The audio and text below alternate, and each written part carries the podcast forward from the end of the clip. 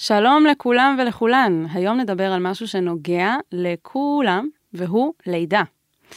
אי אפשר לחיות בלעדיה, דרכה כולנו כאן, בזכותה בעצם, אבל כמה אנחנו יודעים עליה, וכמה אנחנו מכירים את המצב התודעתי שמלווה אותה, ואיך זה קשור לפסיכדליה. אז כן, כן, לידה ופסיכדליה, גבירותיי ורבותיי, יש יותר הקשר ממה שחשבתם. הפרק הזה הולך להיות מחולק לשני חלקים. אה, בהתחלה אנחנו נשמע את הסיפור המדהים של מעיין דרור, שמשתפת אותנו בחוויית הלידה המאוד מאוד uh, מעניינת שלה. צבעים פרקטליים, נשימות, גיאומטריה, ממש כל החבילה.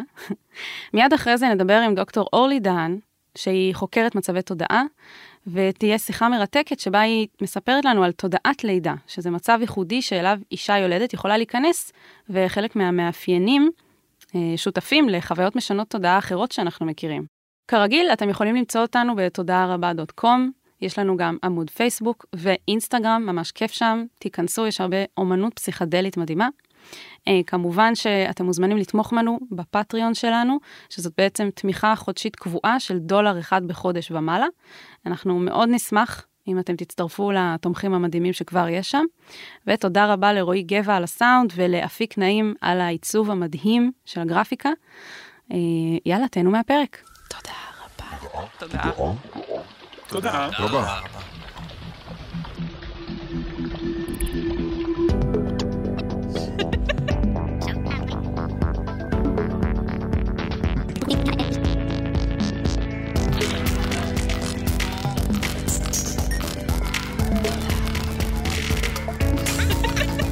רבה.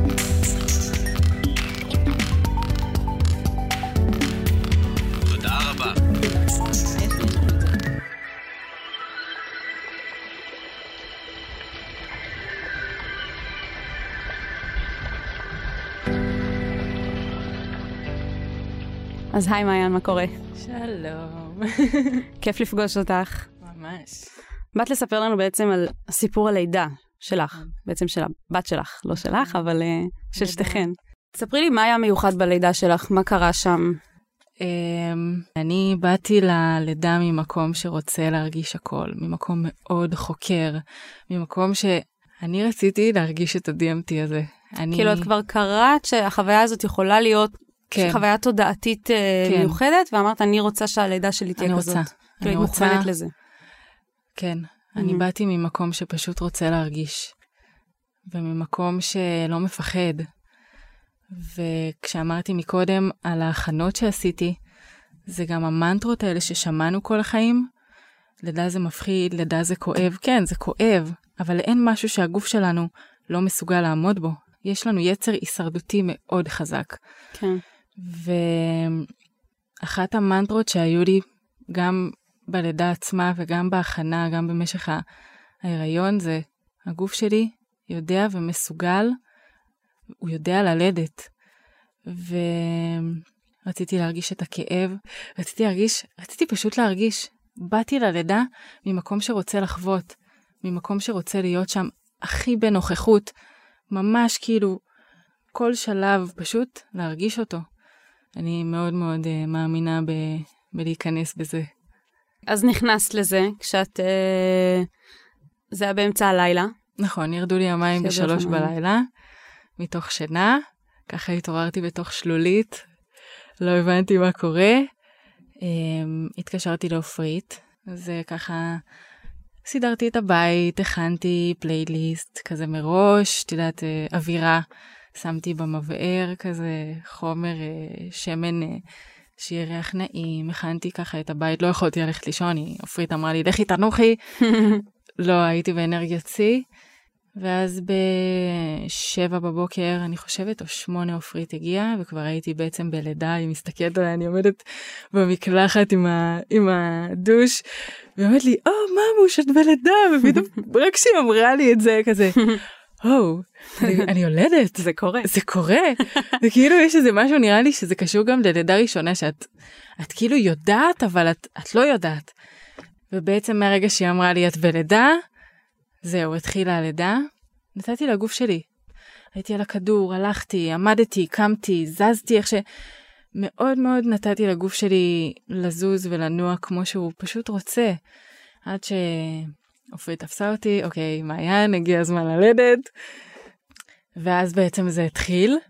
אני לא בדיוק זוכרת את הנקודה כזה של איך זה התחיל, אבל זה פשוט נשכבתי והיו צירים כבר של צירי לידה, ועצמתי עיניים כל הזמן.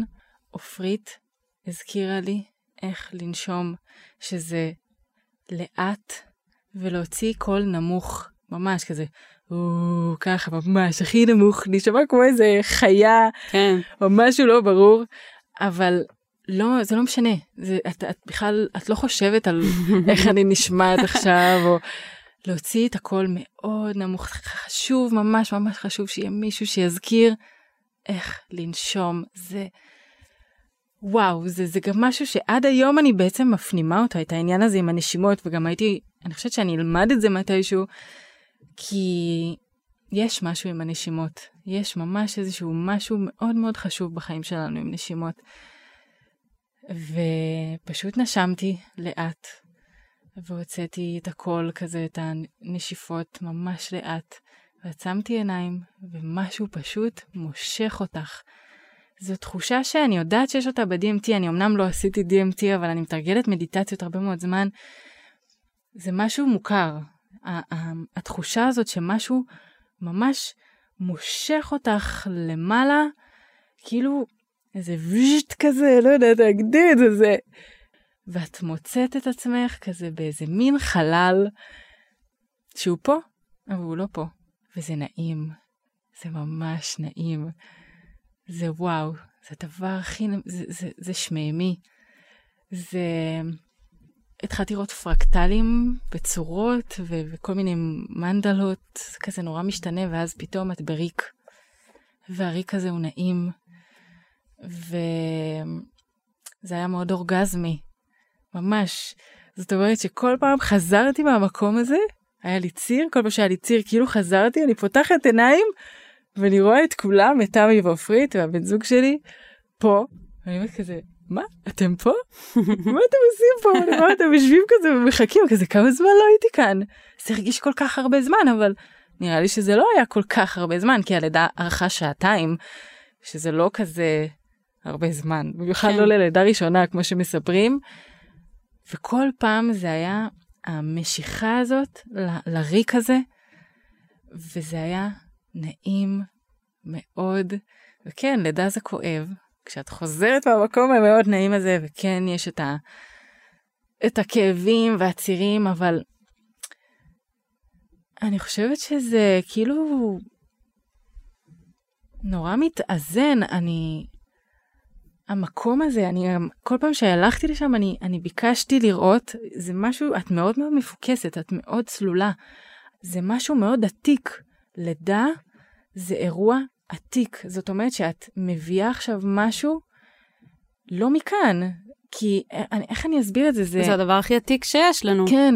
בסוף. ואני כל פעם שהלכתי למקום הזה, אני ביקשתי גם לראות איפה הבת שלי בדיוק עוברת. אני ממש ראיתי אותה בתעלה. ממ. אני ממש ממש, אני, אני הייתי איתה, אני דיברתי איתה בכל מהלך הלידה, אני הייתי ממש ב connection איתה, היא הייתה ב connection איתי.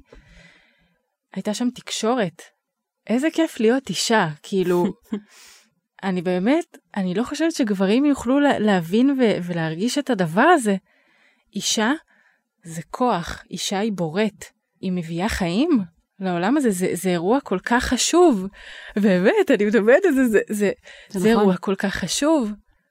אז היית בתוך איזשהו ריק כזה ואקום כן. עם צורות וצבעים צורות. ונעים ואורגזמי.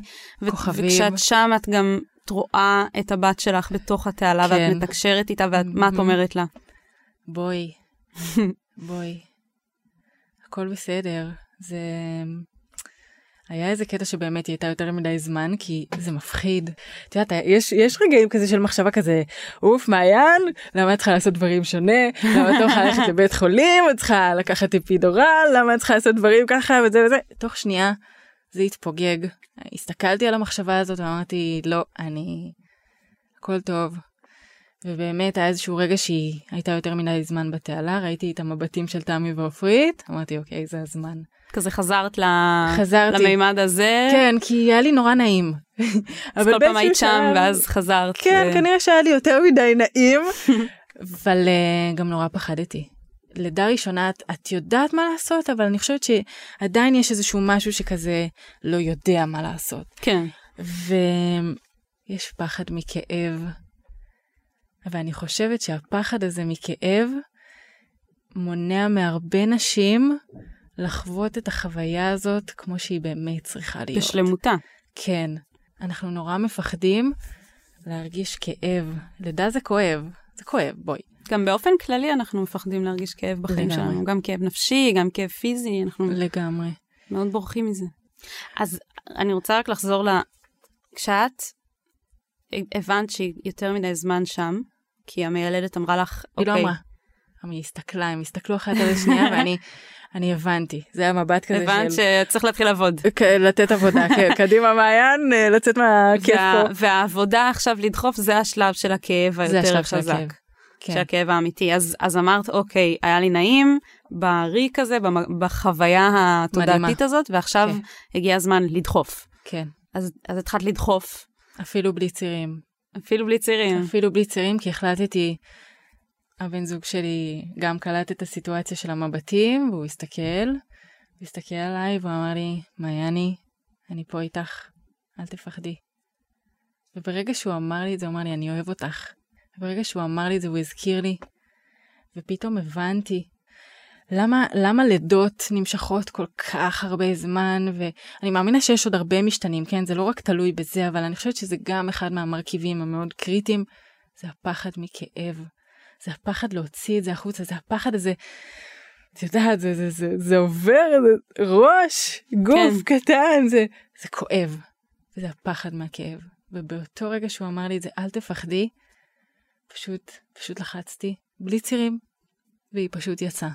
באותה שנייה, פשוט החלטתי להיכנס דרך השער הזה, כי הבנתי שכאב הוא שער, ואנחנו מאוד מנסים להימנע מכאב בחיים שלנו, אנחנו עושים המון המון דברים שיכהו את הכאב, שאת יודעת, רק כדי לא להרגיש את, ה, את הכאב הזה שאנחנו חשים, כל סיטואציה אפשרית שיש, שכואבת לנו, אנחנו לוקחים כדורים, אנחנו עושים סמים בלי הכרה, אנחנו שותים, אנחנו רק כדי לא להרגיש את הכאב. כן. וה... זה כאילו שיש איזה בית כזה, נורא יפה, ואנחנו לא רוצים לעבור דרך הדלת הנורא מפחידה ומכוערת, אז אנחנו פשוט הולכים מסביב וממשיכים, ולא נכנסים לבית, וחבל, כי הבית הזה הוא כאילו, זה החיים. הוא הבית שלנו. כן, אנחנו לא, בדיוק. הוא אנחנו כאילו לא שלנו. נכנסים הביתה, כי הדלת אה, מפחידה, ולא יודעת, יש עליה קוצים. אז כאילו... אפילו יכולה להיות דלת מאוד יפה, ועדיין אנחנו יכולים לפחד להיכנס בה. כן. מהסיבות שלנו, כל אחד, ואת יודעת, והכאב שהוא חווה בחיים. אבל אני באותו רגע פשוט החלטתי להיכנס בשער הזה. והיא יצאה. היא יצאה והיא אפילו לא בכתה. היא ככה ישר היא הייתה עם עיניים פתוחות והסתכלה עלינו, והמיילדת אה, עופרית אמרה, היא באה לפה יודעת. היא באה לפה אבל, יודעת. אבל זה מפחיד שתינוק לא בוכה. לא. זה לא מפחיד? זה אני חושבת בסדר? שקראתי איפשהו פעם באיזשהו מאמר, אל תתפסי אותי, אני, אני במילה אני לא רוצה לומר, אני אגיד שיכול להיות שזה גם סבבה שתינוקות לא בוכים, ואת רואה שהם בסדר, הם עיניים פתוחות, הם מתקשרים, הם Mm. פה, כאילו, מסתבר, כי הבת שלך חיה ובריאה כן, ושלמה, כן. אז כנראה אז- שזה בסדר. אה, כאילו- כן, יש תינוקות שאת יודעת, והיא הייתה עליי, אחרי זה שמו אותה עליי, והיא הייתה עדיין מחוברת לשליה, אה, יותר משעה אני חושבת, עד שבאמת הכל עובר. יש דברים מאוד מאוד חשובים שעדיין עוברים מהשליה לתינוק, גם אחרי שהוא נולד. אמ, וזהו, וזה קטע כי הייתי על הרגליים, כאילו אני, לא היה לי תפרים, לא היה לי שום דבר. זאת אומרת, עמדתי על הרגליים שעה אחרי זה, כאילו הכל מהמם. טוב. וואו. זה, זה כזה, מה, מעיין, מה את עושה? הרגשתי טוב, הרגשתי ממש טוב. אז הגוף שלי, הוא היה בטראומה, לידה יכולה להיות, את יודעת, לידה זה, זה אירוע, זה טראומה על הגוף, כן. אבל הרגשתי טוב. אז אני לא יודעת מה ההיבטים הרפואיים של כל מה שעברתי שם, אבל אני חושבת שככה זה צריך להיות. אישה צריכה להרגיש טוב, היא לא צריכה להיות גמורה. מה שתיארת מקודם, הריק הזה שנכנסת אליו, שזה כאילו ה- ה- מה שהייתי קוראת לו החוויה התודעתית, המימד התודעתי האחר שהגעת אליו תוך כדי לידה, יש בזה משהו שמאוד יכול להפחיד, כאילו, רגע, אני, אני מתה עכשיו? מה זה ריק? כאילו שחור עם צור... את- זה, זה יכול להיות פתאום, אה, הרי יש נשים שמתות בלידה, זה דבר ש... תופעה קיימת, אז זה הפחיד אותך באיזשהו שלב שרגע, אולי אני עכשיו מתה? לא. כי למה? אולי כי משהו בי לא מפחד למות. לידה היא גם מוות. זאת אומרת שאני ראיתי את הלידה כריפוי. אני הסתכלתי עליה ממש, כל התהליך שעברתי עם כל הדבר הזה, מבחינתי זה ריפוי. ואנחנו בחברה שלנו, אנחנו מאוד מפחדים מהמוות. אנחנו חיים בחברה שהמוות זה, זה משהו שאף פעם לא יקרה לנו. כן. וזה גם משהו שהבנתי במהלך הלידה. זה כמו ללכת על חבל מאוד מאוד מאוד דק, וכאילו נגיד מצד ימין זה מוות ומצד שמאל זה חיים. זה אירוע שהוא מאוד מאוד קרוב למוות. הוא בדיוק על הגבול הזה. כן, את נמצאת במקום שהוא לא פה.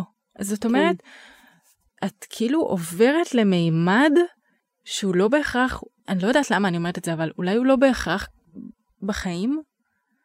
זאת אומרת שהוא... מימד אחר. כן, אז הלידה היא גם, היא גם מאוד מאוד קשורה למוות. זה מאוד קרוב למוות. ואת בעצם בוחרת, כשאת הולכת על החבל דק הזה, את בוחרת בין שכן. לידה למוות? אני חושבת שאני הייתי במקום ש... תראי, אני מתרגלת מדיטציות כמה שנים טובות, ותמיד אני בלמידה. ככל שהזמן עובר אני רק מבינה שאני לא יודעת כלום. אבל כן, אני מכירה את התחושה הזאת. כשאת נותנת לעצמך לפתוח את המקומות האלה, אז יש את הדבר הזה שמושך. זה כמו מין משהו שמושך אותך מהגוף. כאילו את יוצאת מהגוף, וזה זה משהו שהיה מוכר לי. זה מהמם. משהו שהוא הוא היה חדש, אבל הוא גם לא היה חדש. ואולי כי זה משהו שחוויתי אותו, אני לא יודעת, בגלגולים קודמים, זה, זה ידע, את יודעת, יש לנו זיכרון תאי. אז, אז לא נלחצתי מזה. לא, ממש זרמתי עם זה. והייתי בריק הנהדר הזה. וואו, זה, את יודעת, זה אירוע שאני מנסה לפעמים לא לשחזר את התחושות האלה, אבל זה היה כל כך נעים. את יודעת, נראה לי שככה מרגישים במוות. את הנעים הזה. זה חמים כזה, כיף. כיף למות, את אומרת, כיף למות וכיף ללדת. מה שסיפרו לכם זה לא נכון. זה לא נכון. תחקרו, תחקרו ותלמדו. מה, ש... מה שמעניין בזה שאת אומרת שלידה זה שער ומוות זה שער, אמ, זה שני דברים שהם, שמתכתבים עם תפיסת עולם שאין אין התחלה ואין סוף. אין איזה נקודה של התחלה והתחלה של סוף.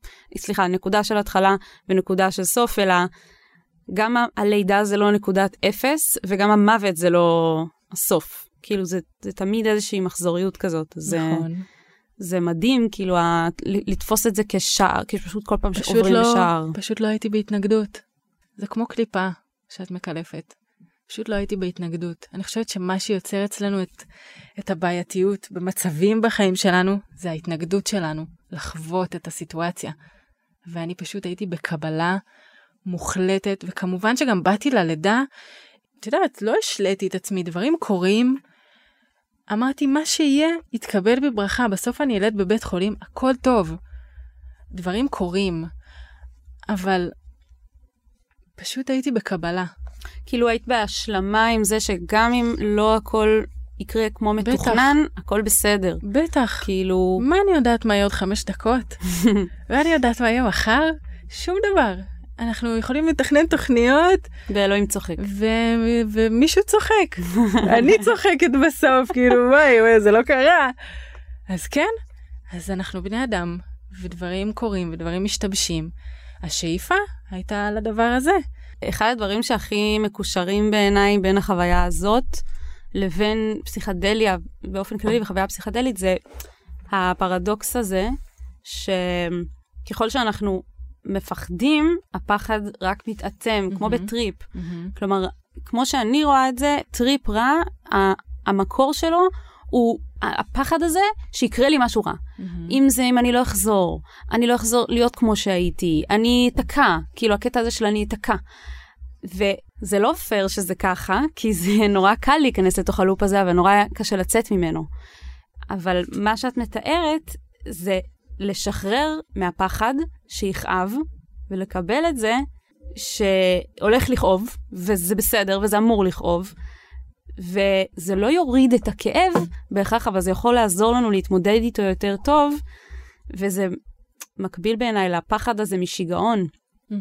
הפחד הזה משיגעון הוא מה שמשגע, והפחד מהכאב הוא מה שכואב. הוא מה שגורם לכאב להיות כל כך בלתי נסבל, שאנחנו מועצם. צריכים להזריק לעצמנו אפידורל, וזה מדהים שהפחד הוא הכל. והפחד הזה מכאב, או הפחד הזה משיגעון, הוא לבד יכול להביא לכאב ויכול להביא לשיגעון. יותר ממה שצריך. לגמרי. כלומר, זה, זה מדהים. לגמרי. נשים למשל שסובלות מכאבי מחזור, גם אני, אז, אז הן לוקחות uh, כדורים כדי לי- להלחש את זה? א- אני, תקשיבי, כל ההיריון הזה, זה, זה בכלל סיפור מעניין. הרופאים אמרו לי שאני לא יכולה להיכנס להיריון.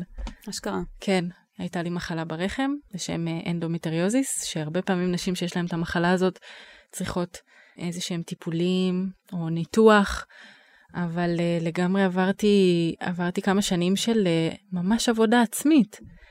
והאירוע של הלידה, זה היה הריפוי. זאת אומרת, הריפוי של, ה- של, ה- של הכל. של האנדומטריוזיס. של הכל. לא יודעים ממחלה אנדומטריוזיס. לא יודעים ממה היא. נגרמת. לא יודעים. ויש אותה להרבה נשים. המון. זה ממש רק בשנים האחרונות נהיה, נהייתה איזושהי מודעות למחלה הזאת. גם כי קשה מאוד לאבחן אותה, מאבחנים אותה רק דרך תסמינים. והיא אה, מת, היא מתאפיינת, התסמינים זה המון כאב. המון כאב. שזה מדהים, ברמות כי- קשות. זה בדיוק מה שאת את כאילו אמרת, אני, אני באה להרגיש את הכאב, כן. לא מעניין אותי, אני מהמם. יכאב אז יכאב. אני חושבת שעברתי כמה שנים של, של ריפוי, והלידה זה ממש היה מה שכזה סגר, למרות שזה אף פעם לא באמת נסגר, את תמיד מבינה עוד דברים על עצמך ועוד יורדת. אבן דרך. עוד מק... כן, זה מה שזה היה, זה היה לגמרי אבן דרך, זה היה איזה רוג'ום כזה גדול. דאם, איזה סיפור. אני מקווה שגם אני אתרגל מספיק כדי לאפשר לעצמי לעבור חוויית לידה דומה, אפילו בקצת, למה שמעיין עברה. אה, אגב, את השיחה המלאה והלא ערוכה עם מעיין אנחנו נשחרר אה, כפרק בונוס ממש בימים הקרובים, אז stay tuned. עכשיו אנחנו נעבור לשיחה עם דוקטור אורלי דהן, שהיא חוקרת מצבי תודעה מהמכללה האקדמית תל חי, כרגע מתמקדת בחקר מצבי תודעה מיוחדים בזמן לידה. נכון. מצאנו את האישה המושלמת. בול. לדבר. לסיפורי לידה מה- מהממים, נכון. כן. אה, קודם כל, מה שלומך? וואי, מצוין, איזה כיף שהזמנתם אותי. אני ממש שמחה לבוא ולדבר על ה... תמיד אני שמחה לבוא ולדבר על המחקר שלי. אה, ובאופן כללי ככה, ועל ממש פודקאסט בנושא תודעה, זה בכלל, זה בול. לגמרי. ממש מתאים. אז בואי נתחיל. קודם כל, מעיין בעצם חוותה משהו מאוד מאוד מיוחד, שהיא מגדירה אותה כלידה פסיכדלית. נכון. אמ, ואת שמעת את זה, מה עלה לך בראש בזמן ש... קודם כל, שמעתי את הכל בחיוך. אה, אני כל כך אה, שמחתי לשמוע את החוויה הזאת, שהיא חוויה באמת אה, אה, מדהימה. חוויה שאפשר להגדיר אותה אפילו אה, מעצימה, משנת חיים, אה, שזה בדיוק משתלב עם המחקר שלי, ו- וזה ממש אה, אה, מופיע וחוזר על עצמו בהמון המון מחקרים אה, איכותניים, ובאמת אה, אלפי, מאות מחקרים. אני כותבת מחקרים תיאורטיים כרגע, אבל באמת אני מבססת אותם על מחקרים אמפיריים מהסגנון הזה. חוץ מזה שגם באמת גם התחביב הרגיל שלי זה לקרוא סיפורי לידה באינטרנט, לפני השינה ככה. אז uh, כל הזמן הדהד לי באמת הד- הדברים שלי והמחקרים שלי והמאמרים. Uh, וחוץ מזה הדהדו לי גם החוויות שלי מהלידה, uh, משתי הלידות שלי. וזה ממש מתחבר, פשוט היו שם כל כך הרבה דברים שהם uh, תמות בתוך המחקר. אה, ובתוך כל השיח הזה על מצבי תודעה מיוחדים בזמן לידה, אה, שזה היה ממש מרגש לשמוע את מעיין. זה באמת חוויה מאוד מיוחדת. את נתקלת הרבה בחוויות דומות למה שהיא מספרת ב... אז זהו, אז צריך, אה, צריך להגיד שבאמת, אה, וגם מעיין אומרת את זה, אה, בצדק, שיש ממש תהום פעורה בין אה, שני, שני סוגים של חוויות לידה. אה, אה, מצד אחד, אנחנו ממש רואים, גם במחקרים וגם אה, מנשים, ממש מסיפורי לידה של נשים, סיפורי לידה מאוד כואבים, טראומטיים אפילו, מאוד אה, אה, הפוך ממעצימים, בוא נקרא לזה ככה, ש, שברוב המקרים, אה, יש תינוק והכל סבבה וכולם מאושרים ואומרים אפילו לאישה, תגידי תודה ש, שכולם בריאים. Mm. אה, שזה גם, יש הרבה מה לה- להרחיב על זה. אבל מצד שני, יש ממש אה, הרבה הרבה סיפורים והרבה מחקרים, ממש מתחום אחר, של אה, חוויות לידה מעצימות מהסוג הזה, חוויות לידה, אה, בדרך כלל לידות פיזיולוגיות. אה, מה זה ליד- אומר לידות פיזיולוגיות? לידות פיזיולוגיות זה בעצם אומר לידה שהן, לידות שהן לא מדיקליות, הן לא, הן בלי התערבויות. לידה, אגב, פיזיולוגית יכולה להיות גם בבית חולים. אה, אין עם כלומר, זה שום בעיה. זה לא בדיוק. שרק בבית אפשר לעשות לידה זה- פיזיולוגית. בדיוק. יש, היו פעם מרכזי לידה בישראל עד לפני כמה שנים, הם נסגרו uh, ב-2017, לצערנו, ויש על זה דיונים גם בבתי גם משפט. היה עכשיו את הבג"ץ. נכון, זה ממש. אה, טרי, נכון. כן, ממש לפני, כשזה יצא, זה יהיה לדעתי כמה שבועות אחרי. נכון, נכון. אז באמת אנחנו מקווים שיוכלו לפתוח את מרכזי הלידה, אבל באמת לידה טבעית אפשר ללדת, או לידה פיזיולוגית, אני פחות אוהבת את המושג לידה טבעית, בגלל אה, זה, ש... זה פשוט אותו דבר. זה אותו דבר. אוקיי. אה, פשוט לפעמים כשאומרים לידה טבעית, אז הרבה אנשים חושבים ככה על איזה אה, לידה רוחניקית כזאת, או משהו. זה גם ו- אומר בהכרח, כאילו יש בזה איזו הנגדה שכל דבר אחר הוא לא טבעי. בדיוק, נכון. לידה פיזיולוגית בעצם זו לידה שבה את יולדת בעצמך. את יולדת. ברור שיש סיוע רפואי, אה, יכולה להיות מיילדת, יכול להיות רופא, אין עם זה בעיה, אבל בעצם לא נעשה שימוש בתרופות מסוימות, בלחוש. אה, האישה בעצם חופשייה אה, ללדת בצורה אה, שהיא בוחרת בה. אה, אלה כל מיני אלמנטים ששייכים ללידה פיזיולוגית, הם גם מקדמים מלידה פיזיולוגית. אז אה, במחקר בעצם אנחנו רואים שבדרך כלל סיפורי לידה, חוויות לידה של לידות פיזיולוגיות, הן, הן אה, מהסוג של מעיין. כמובן שיש לזה דרגות, כן? לא כל אישה שיולדת לידה פיזיולוגית מרגישה שהיא בחוויה פסיכדלית, או שיש לה אורגזמה, או כל הדברים האלה, אבל כן יש אה, אה, ממש אה, הסכמה בספרות שמדובר על מצב תודעה מיוחד. אה, וכשאנחנו אומרים מצב תודעה מיוחד, זה באמת מצב תודעה של focusing כזה, כן? התמקדות, סוג של ריטריט, מדיטציה. כמובן, יש שלבים ללידה. אה, הלידה כן. מתחילה עד, עד פתיחה מלאה בעצם. זה נקרא השלב הראשון של הלידה, השלב אה, עד, ה, עד שצריך להתחיל ללחוץ. שם בעצם ה, אנחנו רואים את האישה בדרך כלל הולכת ומתחילה להתמקד, לאבד את הקשר שלה עם העולם החיצון. אה, להתכנס בעצם להתכנס, אל תוך התהליך ה- נכון. של הגוף. ממש, ממש אה, להיות קשובה לגוף שלה, לפעול עם הגוף בעצם. בעצם הגוף משתלט עליה, כן? זה ממש אה, מזכיר לי את מה שמעיין אמרה. שהיא פתאום הייתה, ממש הרגישה שהיא בתוך התעלה עם מהמם. העובר. כן, שהיא ממש, את אומרת התכנסות, כאילו ברמה התפיסתית, אני, קל- אני קולטת שהיא דיברה על התכנסות ברמה, כאילו עם אימא של התכנסות. כן, נכון. מצחיק, עם אימא, כאילו עם אימא, נכון, נהייתה נכון. אימא. נכון. והיא התכנסה ממש ברמה שהיא הרגישה שהגוף שלה הוא בתוך, ה... ב- בתוך הגוף שלה. Hmm. הגוף בתוך זה הגוף. מעניין, כן. אני חושבת שיש פה הרבה ממד של פרשנות. זאת אומרת, כן. אם מעיין באה מתחום שהיא, או, או התנסתה במצבי תודעה, למשל, אחרים, כל מיני דברים. כאלה, מדיטציות, אז באמת הפרשנות שהיא נותנת לחוויות האלה, הם מהסוג הזה, כן? אה, אני למשל, בחוויות שלי, אני דווקא, אני, אני חוויתי את זה בתור מצב תודעה אחר, של, כן, משהו מדיטטיבי, מין חוויה שבעצם אפשר להגדיר את זה, וזה נכון גם לגבי מה שמעיין אמרה, שזו חוויה של ניתוק. אה, חוויה שבה את אה, איפשהו מתכנסת, נמצאת בעולם אחר. כאילו ניתוק מהסביבה, ניתוק אבל חיבור אל מהסביבה, עצמך. בדיוק, וחיבור אל עצמך. אז Mhm. כמובן שיש כל מיני מילים לתאר את זה, אבל אה, זה גם בגדול מה ש... איך, אנחנו, איך שאנחנו מגדירים מצב תודעה מיוחד. מצב Mm. תודעה מיוחד הוא מצב שהוא לא יומיומי. אז ברור שבמצב תודעה כזה, שבו את uh, מתנתקת מהסביבה, שהתפיסת זמן שלך היא קצת אחרת, כן? היא קצת כן. מעורערת כזאת, התפיסת מ- המרחבית שלך. ההנגדה היא שביום-יום אנחנו הרי צריכים בשביל לשרוד להיות מחוברים לסביבה. נכון. ואז בעצם, למה זה מיוחד ולמה זה יוצא דופן? כי אנחנו לא יכולים תמיד להיות מנותקים מהסביבה, אנחנו לא נכון. נשרוד. נכון. אז, אז אנחנו יכולים לאפשר לעצמנו רק במצבים אה, נדירים בחיים, כן. להיות במצב כזה של ניתוק מהסביבה וחיבור על עצמנו. נכון, למרות שבאמת בנושא הזה של מצבי תודעה מיוחדים, אז אנחנו מדברים על רמות. זאת אומרת, אה, יכול להיות, אה, יכולות להיות מצב, אה, גם, גם למשל חלימה בהקיץ, זה מצב תודעה מיוחד.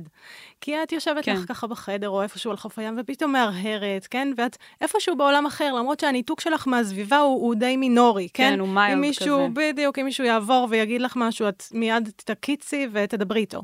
כן. לעומת זאת, שנת חלום זה משהו הרבה יותר דרמטי.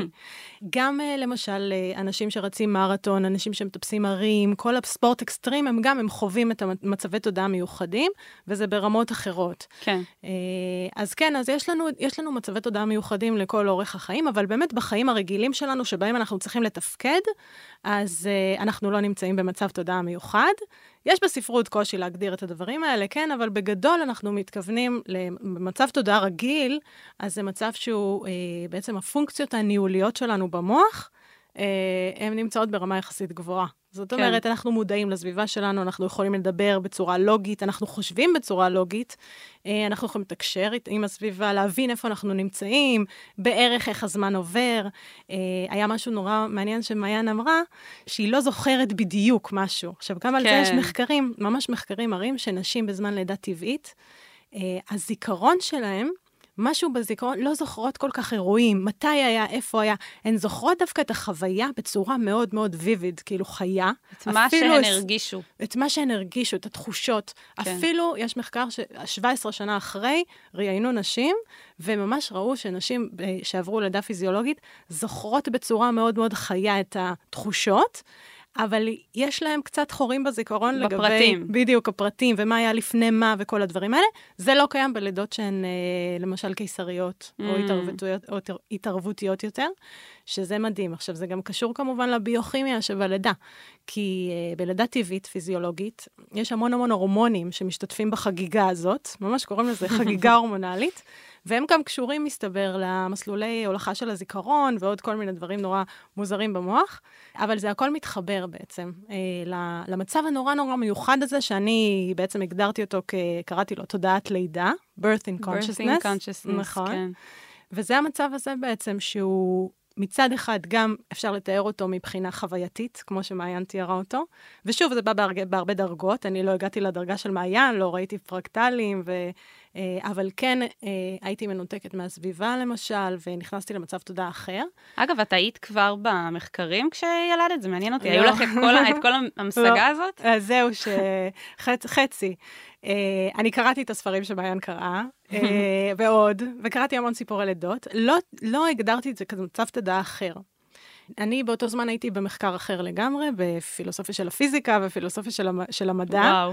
כן, אבל תמיד נמשכתי לנושא הזה, וגם הדוקטורט שלי הוא על, על תודעה, כן? על, אה, על הקשר בין מצבי מוח למצבים תודעתיים. ודווקא לא, לא, לא ראיתי את הקשר אז. אה, ורק כמה שנים אחרי ככה זה חלחל לי. אז אה, את לא בייסט. לא, לא, זה לא כאילו המחקר השפיע עלייך ואז... אה, לא, וזה מדהים, כי, כי כשהתחלתי להתעסק בזה במחקר, חזרתי לסיפורי לידה שלי, וקראתי אותם. יואו. אה, כי כתבת אחרי זה. כן, אחרי הלידה כתבתי סיפורי לידה, כן. ו...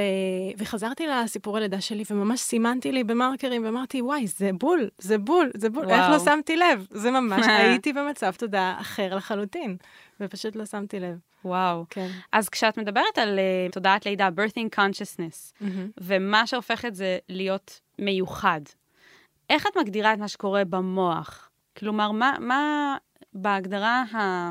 הנוירופיזיולוגית. הנוירופיזיולוגית, מהמם. מה קורה במוח ש... כן. שהוא גם דומה למצבי תודעה מיוחדים אחרים? אז זהו, אז אה, בעצם פה מדובר על הש... השערה תיאורטית שאני ניסחתי. אה, מה שעשיתי בעצם, הלכתי לכל הסיפורי לידות אה, שיש, וגם למחקרי מוח שמראים מהם מצבי תודעה מיוחדים, למשל בשימוש בסמים מסוימים, במדיטציות, בזמן ריצת מרתון, אה, ספורט אקסטרים, כל הדברים האלה. ובעצם ראיתי שמבחינה פנומנולוגית, כלומר מבחינה חווייתית, מדובר בעצם על אותם תיאורים. מהמם. כלומר, כל מה שדיברנו עליו, העניין של כיבוי שאר העולם, ההתמקדות, הפוקוסינג, אה, הפחתה בת- בתחושות כאב, כל הדברים האלה. אה, כלומר, יש, יש ממש אה, דמיון פנומנולוגי, כן? וגם יש דמיון ביוכימי. כלומר, אלה מדובר על, על, על אותו, אותם הורמונים בעצם, יש כל מיני אנדורפינים ו, אה, ואוקסיטוצינים ועוד מהמם. כל מיני הורמונים שבאמת התפקיד שלהם זה לשחרר את ה... אה, להפחית כאב, כן? אה, ומין שיכוך אה, כאבים אה, הלחוש כזה טבעי. אה, שיגרום לך להמשיך, נגיד, אם זה מרתון, כן? שימשוך- שיגרום לך או להמשיך אה, לידה, לרוץ. נגיד. או לידה, זהו, אבל הם לא מדברים על הלידה, זה מדהים, כן? אשכרה. לא מדברים על לידה. אה, ואז בעצם אני עשיתי את הקישור למצב מוח, מוח הזה, המצב המוחי אה, ששאלת עליו. אה, זה בעצם מצב מוחי שקוראים לו hypofrontality. או, יותר נכון, transient hypofrontality, שזה בעצם היפופרונטליות חולפת, שזה אומר הפחתה בפעילות של, של האונה הקדם-מצחית.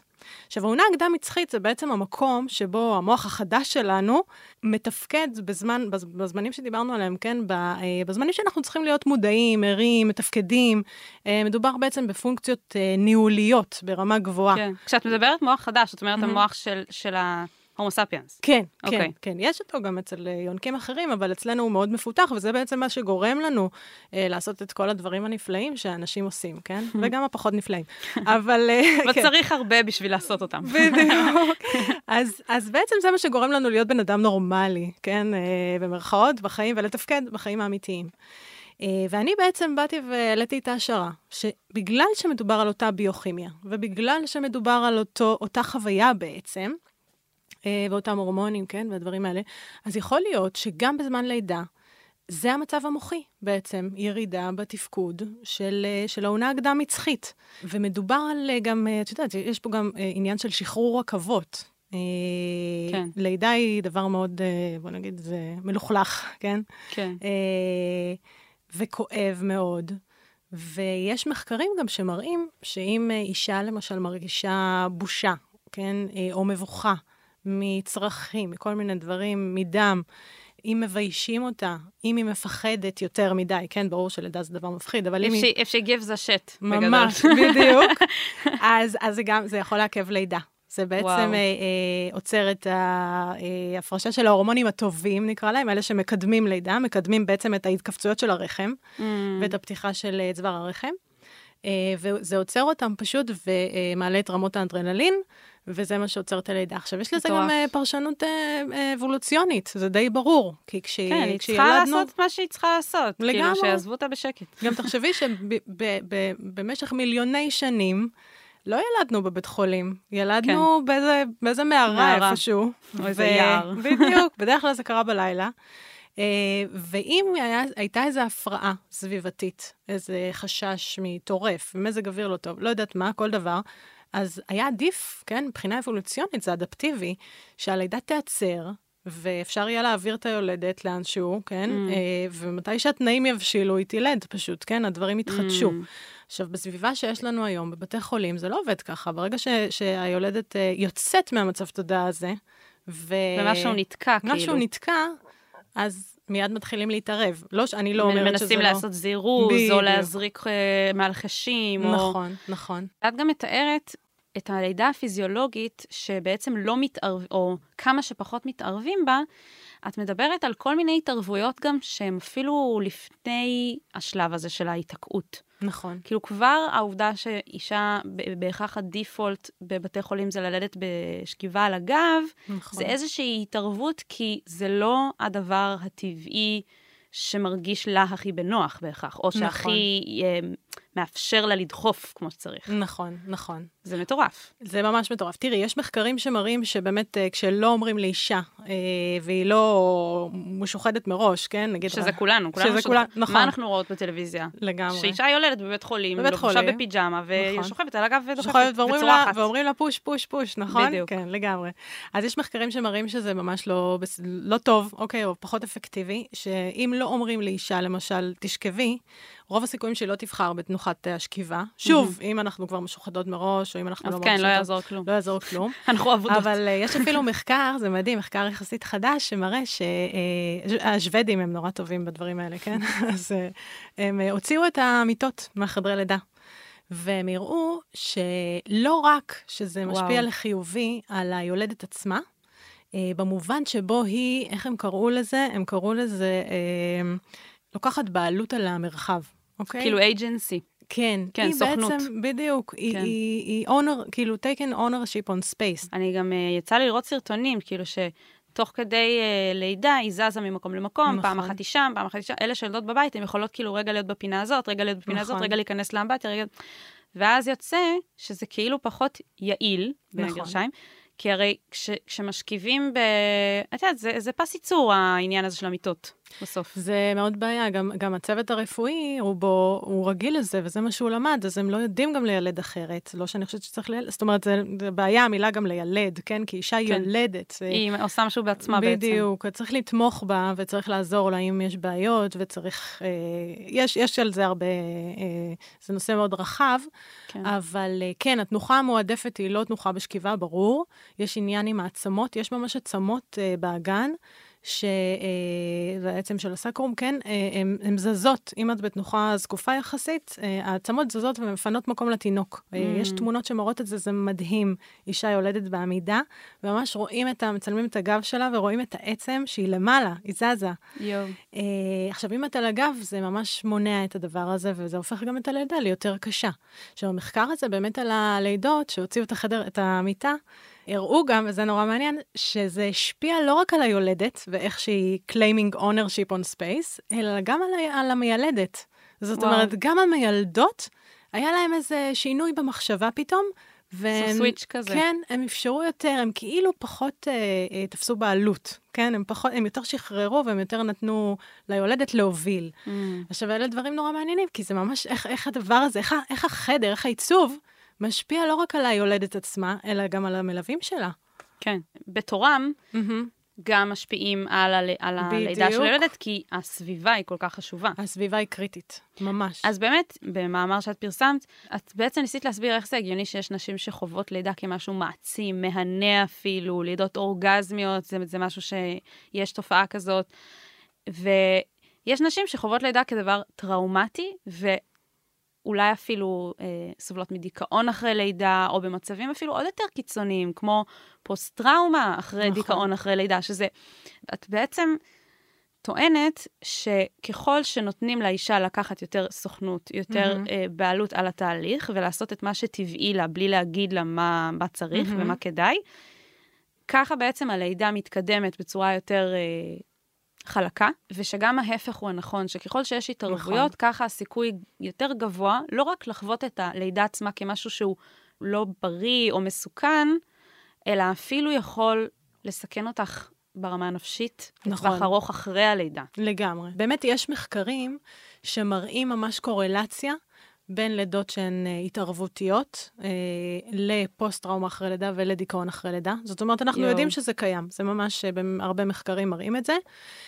מה שאני בעצם מראה במאמר זה ש... זה, אגב, זה לא ש, שכל אישה שתבוא ולא יתערבו לה, אז היא תצא מועצמת או כל זה, זה דורש הכנה, כן? לא, אבל יש מתאם, אבל יש מתאם. כלומר, הוכיחו כבר. שיש את המתאם הזה. נכון, נכון, אז יש מתאם, ו, אה, וכן, לגמרי, ואני מסבירה את זה באמת אה, אה, במונחים האלה של תודעת לידה, כי אני חוקרת לידה, אבל כי חוקרת תודעה, אבל, אבל כן, זה בדיוק העניין. זאת אומרת, אנחנו רואים שנשים שחשות מועצמות, ובאמת הייתה להן חוויית לידה מאוד מאוד חיובית, אז אלה אותן לידות שככל הנראה באמת, שנכנסו למצב התודעה המיוחד הזה. אה, וזה כמובן קשור לעניין הזה עם המוח ולהורמונים ול, אה, וכל ה... זה, זה, זה סל אחד, זה חבילה בעצם. אפשר לתאר את זה מכל מיני, אה, מכל מיני כיוונים כמובן, אבל זו אותה תופעה בעולם בזמן הלידה. את גם אפילו אומרת שהגוף שלנו מפריש חומרים טבעיים שאמורים לעזור לנו אה, לדחוף ולעשות את העבודה, כי לא, נכון. לא סתם נכון. קוראים לזה labor, זה באמת נכון, עבודה. נכון. והם גם מקלים על הכאב, וברגע שאנחנו בעצם מכניסים מאלחש חיצוני, נכון. מלאכותי, כמו למשל אפידורל, נכון. זה מבטל את ההשפעה של החומרים ההם. זה מפחית, כן. אה, יש, יש מחקרים שמראים למשל, ניתן דוגמה. יש פיטוצין. פיטוצין זה בעצם ההורמון שהוא הצורה הסינתטית של אוקסיטוצין. אוקסיטוצין זה ההורמון ש, אה, שהמוח מפריש והוא גורם לקיבוץ של הרחם. ואז לקידום הלידה. עכשיו, כשלידה לא מתקדמת, או לפעמים באופן, אה, כי רוצים, רוצים באמת לזרז את הלידה, או להתחיל לידה, אז נותנים פיטוצין. אה, אבל מה הבעיה בפיטוצין? פיטוצין אה, לא עובר את אה, מחסום הדם-מוח. ולכן, מה שהוא גורם בעצם זה לכיווץ הרחם. זה מה שהוא עושה, הוא- עושה התכווצויות מאוד מאוד משמעותיות. אבל כשאוקסיטוצין, ההורמון הרגיל, הטבעי, מופרש בלידה רגילה, הוא מופרש עם עוד כל מיני uh, חומרים, כל- כן? כל עם מיני כיף, בדיוק, כל הכיף. בדיוק, כל האנדרופינים וכל הדברים שמשככים את הכאבים. אז יש ושעושים תחושה התכווצויות, נעימה שעושים. תחושה נעימה לגמרי, שמכניסים כן. אותך למצב התודעה הנורא מיוחד הזה, Mm. שבעצם מאפשרים לך אה, אה, להיות בתוך הכאב, להרגיש את הגוף שלך, כל הדברים האלה באמת. אה, אבל בפיטוצין זה לא קיים. אז, אז את בעצם מרוויחה את- רק את הקיבוצים של הרחם, אבל מרוויחה הם את נורא הצד נורא הפיזי כואבים. ולא את הצד הרגשי. בדיוק. עכשיו, איך זה הזה. קשור גם לפ- לפידורל? בדרך כלל בפיטוצין, אז את חייבת גם לשכב במיטה, כי יש לך עירוי, בסדר? Mm. ולשכב במיטה בזמן כאבים כל כך קשים, אה, בדרך כלל מבקשים אפידורל. זאת אומרת, יש, יש ממש מחקרים שמראים, אפיטוצין, יש קורלציה, לפידורל. בדיוק. וואו. עכשיו, באפידורל גם אנחנו, שוב, זה הרבה, זה גם העניין הזה של התנוחות, כן? לשכב במיטה אה, ולהיות מאולחשת, זה ממש מעכב את הלידה, ויש גם מחקרים שמראים שלידות אפידורליות הן נמשכות יותר זמן. אה, עכשיו, תראי, זה כאב אחר, זה כאב שהוא מאוד, הוא, זה כאב, אוקיי? זה ממש כואב. אה, נשים מדרגות כאב, לא משנה איך הם ילדו, מדרגות הכאב של הלידה, אה, מסולם של 1 עד 5, 4, 5, כן? אה, ואגב, לא משנה אם הם ילדו לידה טבעית גם, או לידה בלי... כן, הכאב הוא חלק מהעניין. הכאב הוא חלק או כך. מהעניין, לגמרי. אבל ההורמונים הטבעיים בזמן לידה פיזיולוגית, אה, הם אה, בעצם פועלים על, על התפיסה של הכאב. כלומר, Mm. את לא תופסת את הכאב כסבל, בוא נקרא לזה ככה, או לפחות לא, לא, רוב, לא רוב הזמן, כן? לידה היא דבר מאוד תנודתי מבחינת מצב התודעה. אז אה, יש, וגם מעיין תיארה, כן? היא הייתה בצעירים, היא הייתה בעולם אחר, ופתאום היא מתעוררת, והיא רואה, אה, אתם כן. כאן, כאילו יש... חזרה וחזרה. נכון, אז כן. זהו, אז ממש יש פה תנודות. אז אה, אה, למה היא גם יכלה לחזור למצב תודעה המיוחד הזה? כי לא הפריעו לו באמצע. תחשבי למשל שאם היית במצב תודעה נורא נורא מיוחד, ו, ובתוך זה, וממש אה, סופגת את החוויה והכאב, ומתחברת לכאב וכל זה, ואז את חוזרת פתאום, ויש מולך מישהו, עומד מישהו, מישהו שהוא זר לך, את לא מכירה אותו, עם חלוק לבן, יש אורות ניאון, כל הדברים האלה.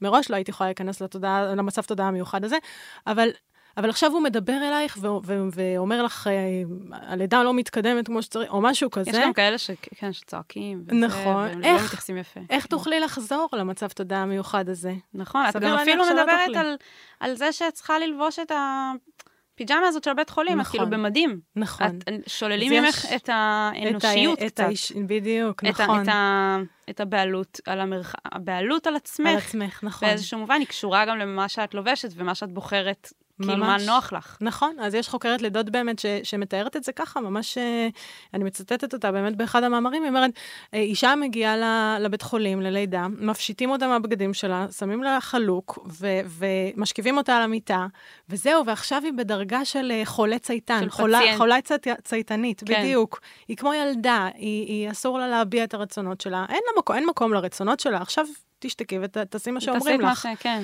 בדיוק, ובמצב כזה זה באמת, זה מאוד, אה, זה, זה ההפך ממעצים, בוא נגיד. אה, כן. כן. ואז את באמת הופכת לחולה סבילה.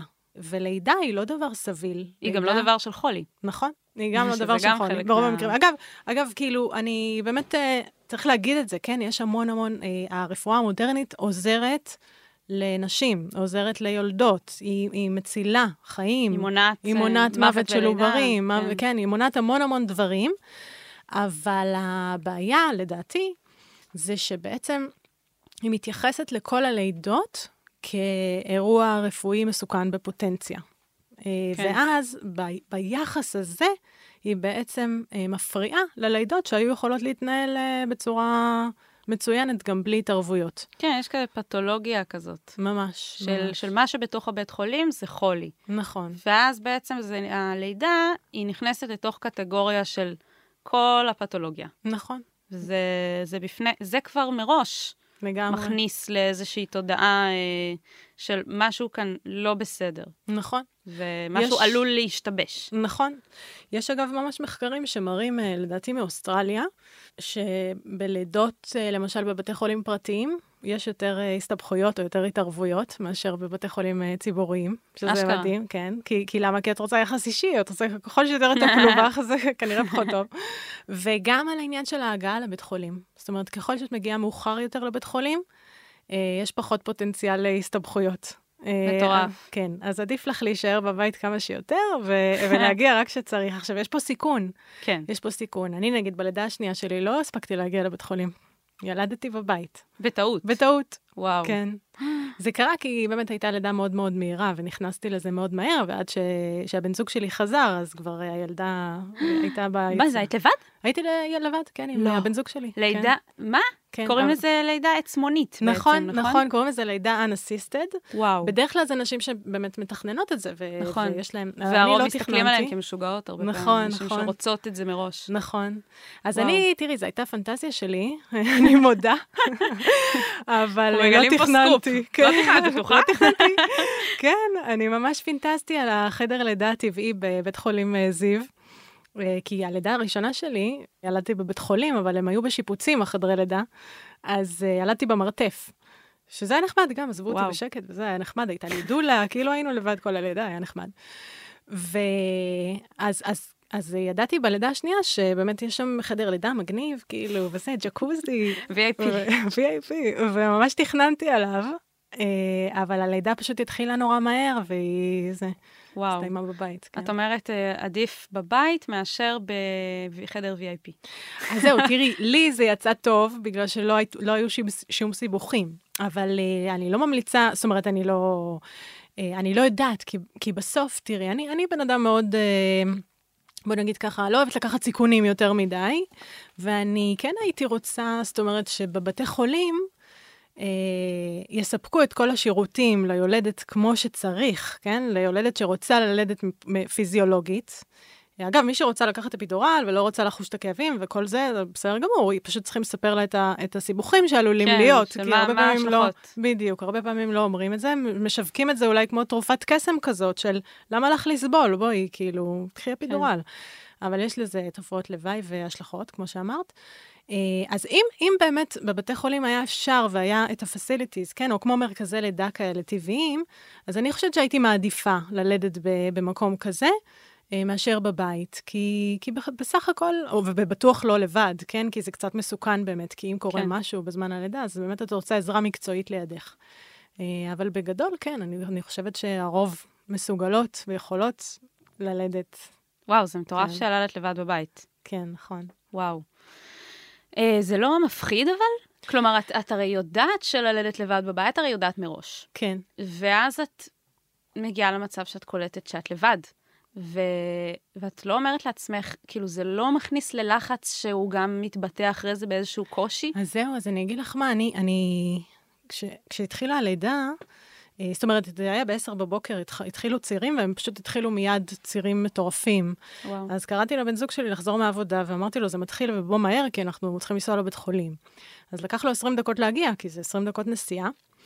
ובזמן הזה, אה, אני כנראה ממש נכנסתי, זה היה ממש, נכנסתי לעולם אחר. כאילו, ממש אני, אני זוכרת את זה שעברו לי מחשבות מוזרות בראש. אה, הלכתי מיד למקלחת, כי המים עוזרים כאילו לכאבים, ואני זוכרת שהיו לי מחשבות מבולגנות, ושממש הייתי בתוך הכאב, וזה היה כאב מטורף. אני זוכרת אפילו שחשבתי, אה, וואו, זה התחלה ככה? כאילו, זה לא, זה כאב מטורף, איך זה יכול להיות? וזה כבר אחרי לידה שהייתה זה כבר. אחרי לידה שהייתה, נכון. וואו. ו... ואז הוא הגיע, ואמרתי לו, חייבים ללכת עכשיו, אבל אני זוכרת שחשבתי בראש, איך אני נכנסת ככה לאוטו ונוסעת 20 דקות לבית חולים, זה בלתי יאומן, זה כאילו, יואו. זה הפחיד אותי רק להיכנס לאוטו. ו...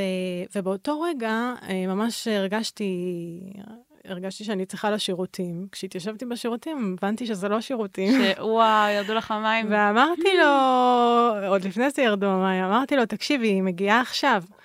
אז הוא אמר לי, מה, מה לעשות? ואני יואו, זוכרת את איזה זה. מפחיד בשבילו גם. אז זהו, זה בשבילו היה יותר מפחיד מבשבילי, כי אני הייתי בעולם אחר, ו- וברגע שהבנתי שהראש שלה ממש אה, תכף יוצא, אז uh, הייתה לי הקלה. ממש הרגשתי הקלה, כי הבנתי שאני לא צריכה לנסוע עכשיו לבית חולים. ולא פחדתי אפילו לשנייה, זאת אומרת, מיד וואו. נעמדתי. ואגב, זה לא חכם להיעמד, אבל הייתי בעולם אחר, כן? ופשוט תפסתי אותה, כאילו, בממש לחיצה אחת והיא נולדה. מה? כן, עכשיו. והוא עמד, הוא היה בשוק. והוא אמר לי, מה לעשות, מה לעשות? אמרתי לו, כלום, היא מיד התחילה לבכות גם. אז uh, מיד חיבקתי אותה, הוא הביא לי uh, מגבת לעטוף אותה, והלכתי והתיישבתי ככה על מלא מגבות על הרצפה והענקתי אותה. וזה היה מדהים. זה, זה מדהים שאני כל כך בשוק, כי כאילו, זה הסיפור של רוב ההיסטוריה. נכון, נכון. למרות נכון. שאני חושבת שכן הייתה איזושהי אישה אה, יולדת, אה, מיילדת. מיילדת, בטח. שהייתה מגיעה לבית ומסייעת. נכון, בטח, זה בטח. לא היה לך. זה מה שנקרא לידת בזק, שבעצם זאת לידה מאוד מאוד מהירה. זה קצת וואו. מסוכן באמת, כי את לא מוכנה לזה. אה, ובדרך כלל כן מכינים מראש כל מיני דברים. אה, אבל למזלי זה נגמר טוב, ולא הייתה בעיה. אחרי זה גם וואו. עלינו לבית חולים, אבל, אבל אה, באמת אה, זאת הייתה חוויה מדהימה, מעצימה, ובאמת הרגש, הייתי בעולם אחר. הייתי ממש בעולם אחר, ובגלל זה גם ה- לא, לא פחדתי. גם האמת היא שראיתי לפני זה הרבה הרבה קטעים ביוטיוב וכל זה, של לידות. של לידות. את יודעת, כדי להכין את עצמך ללידה ולא לפחד וכל זה. כן, גם מעיין סיפרה שעשתה... נכון, דברים דומים. נכון, מחקר כזה. כן. ו... וראיתי דווקא, וראיתי שם כל מיני לידות אה, באמת אה, עצמוניות כאלה, כן, לידות וואו. וזה היה לי תמיד בראש, אמרתי, וואי, איזה כיף זה ללדת ככה, כאילו, שאף אחד לא גומר לך לשכב במיטה, ואף אחד לא אומר לך, תעשי ככה ותעשי ככה, את פשוט כאילו עושה מה שהגוף שלך אומר לך לעשות. שהגוף שלך גם בנוי לעשות. ממש. גם שמעיין אמרה את זה הרבה, חזרה על זה, שזה כאילו, נכון. את, את מתוכננת ככה. זה כאילו- מדהים, נכון. יש uh, באמת איזה מאמר חדש שלי שעוד מעט uh, יצא, שקוראים לו uh, המוח היולד, The Birth in Brain, שבעצם מראה שם שהמוח שלנו בזמן ההיריון uh, ממש הולך ומכין את עצמו לאירוע הלידה. Uh, מהבחינה הזאת של ה-transient hypofrontality. אה, הוא, הוא הוא ממש- פחות ופחות מתפקד פחות בדברים פחות, הרגילים. כן, כן, כן, ממש ככה. פחות אה, ופחות יכול ללכת לביטוח לאומי ולמלא ממש טפסים. ככה, אגב, נשים מתארות את זה כל הזמן, הן קוראות לזה טפשת הריון. Mm. וזה משהו שהוא מוכר בספרות. העניין הוא שרוב המדענים אה, מפרשים את זה, חוקרי המוח אה, מפרשים את זה כהכנה לאימהות. אה, ומה שאני טוענת זה שזה לא רק הכנה לאימהות, ברור שזה גם הכנה לאימהות, אלא זה גם הכנה ללידה. כן, אה, כאילו, פספסו שם איזה שלב קצת משמעותי. ממש, ממש. התעלמו מזה. מהדבר המטורף הזה. כאילו, הופ, את בהיריון, הופ, את אימא. לא, יש באמצע איזה משהו שהוא נורא נורא חשוב מבחינה אבולוציונית. אה, היום אנחנו לא, יכול להיות שזה באמת בעיה, כי היום כולם חושבים על הלידה של, אה, אוקיי, פעם זה היה נורא מסוכן, אבל היום כולם יולדות בבית חולים, ואם יש איזה בעיה, אז אה, הכי הרבה קיסרי. אין עם זה בעיה, כן. וזה מצוין שיש לנו את האופציה הזאת. אה, אבל אנשים כבר לא חושבים על מוות בלידה.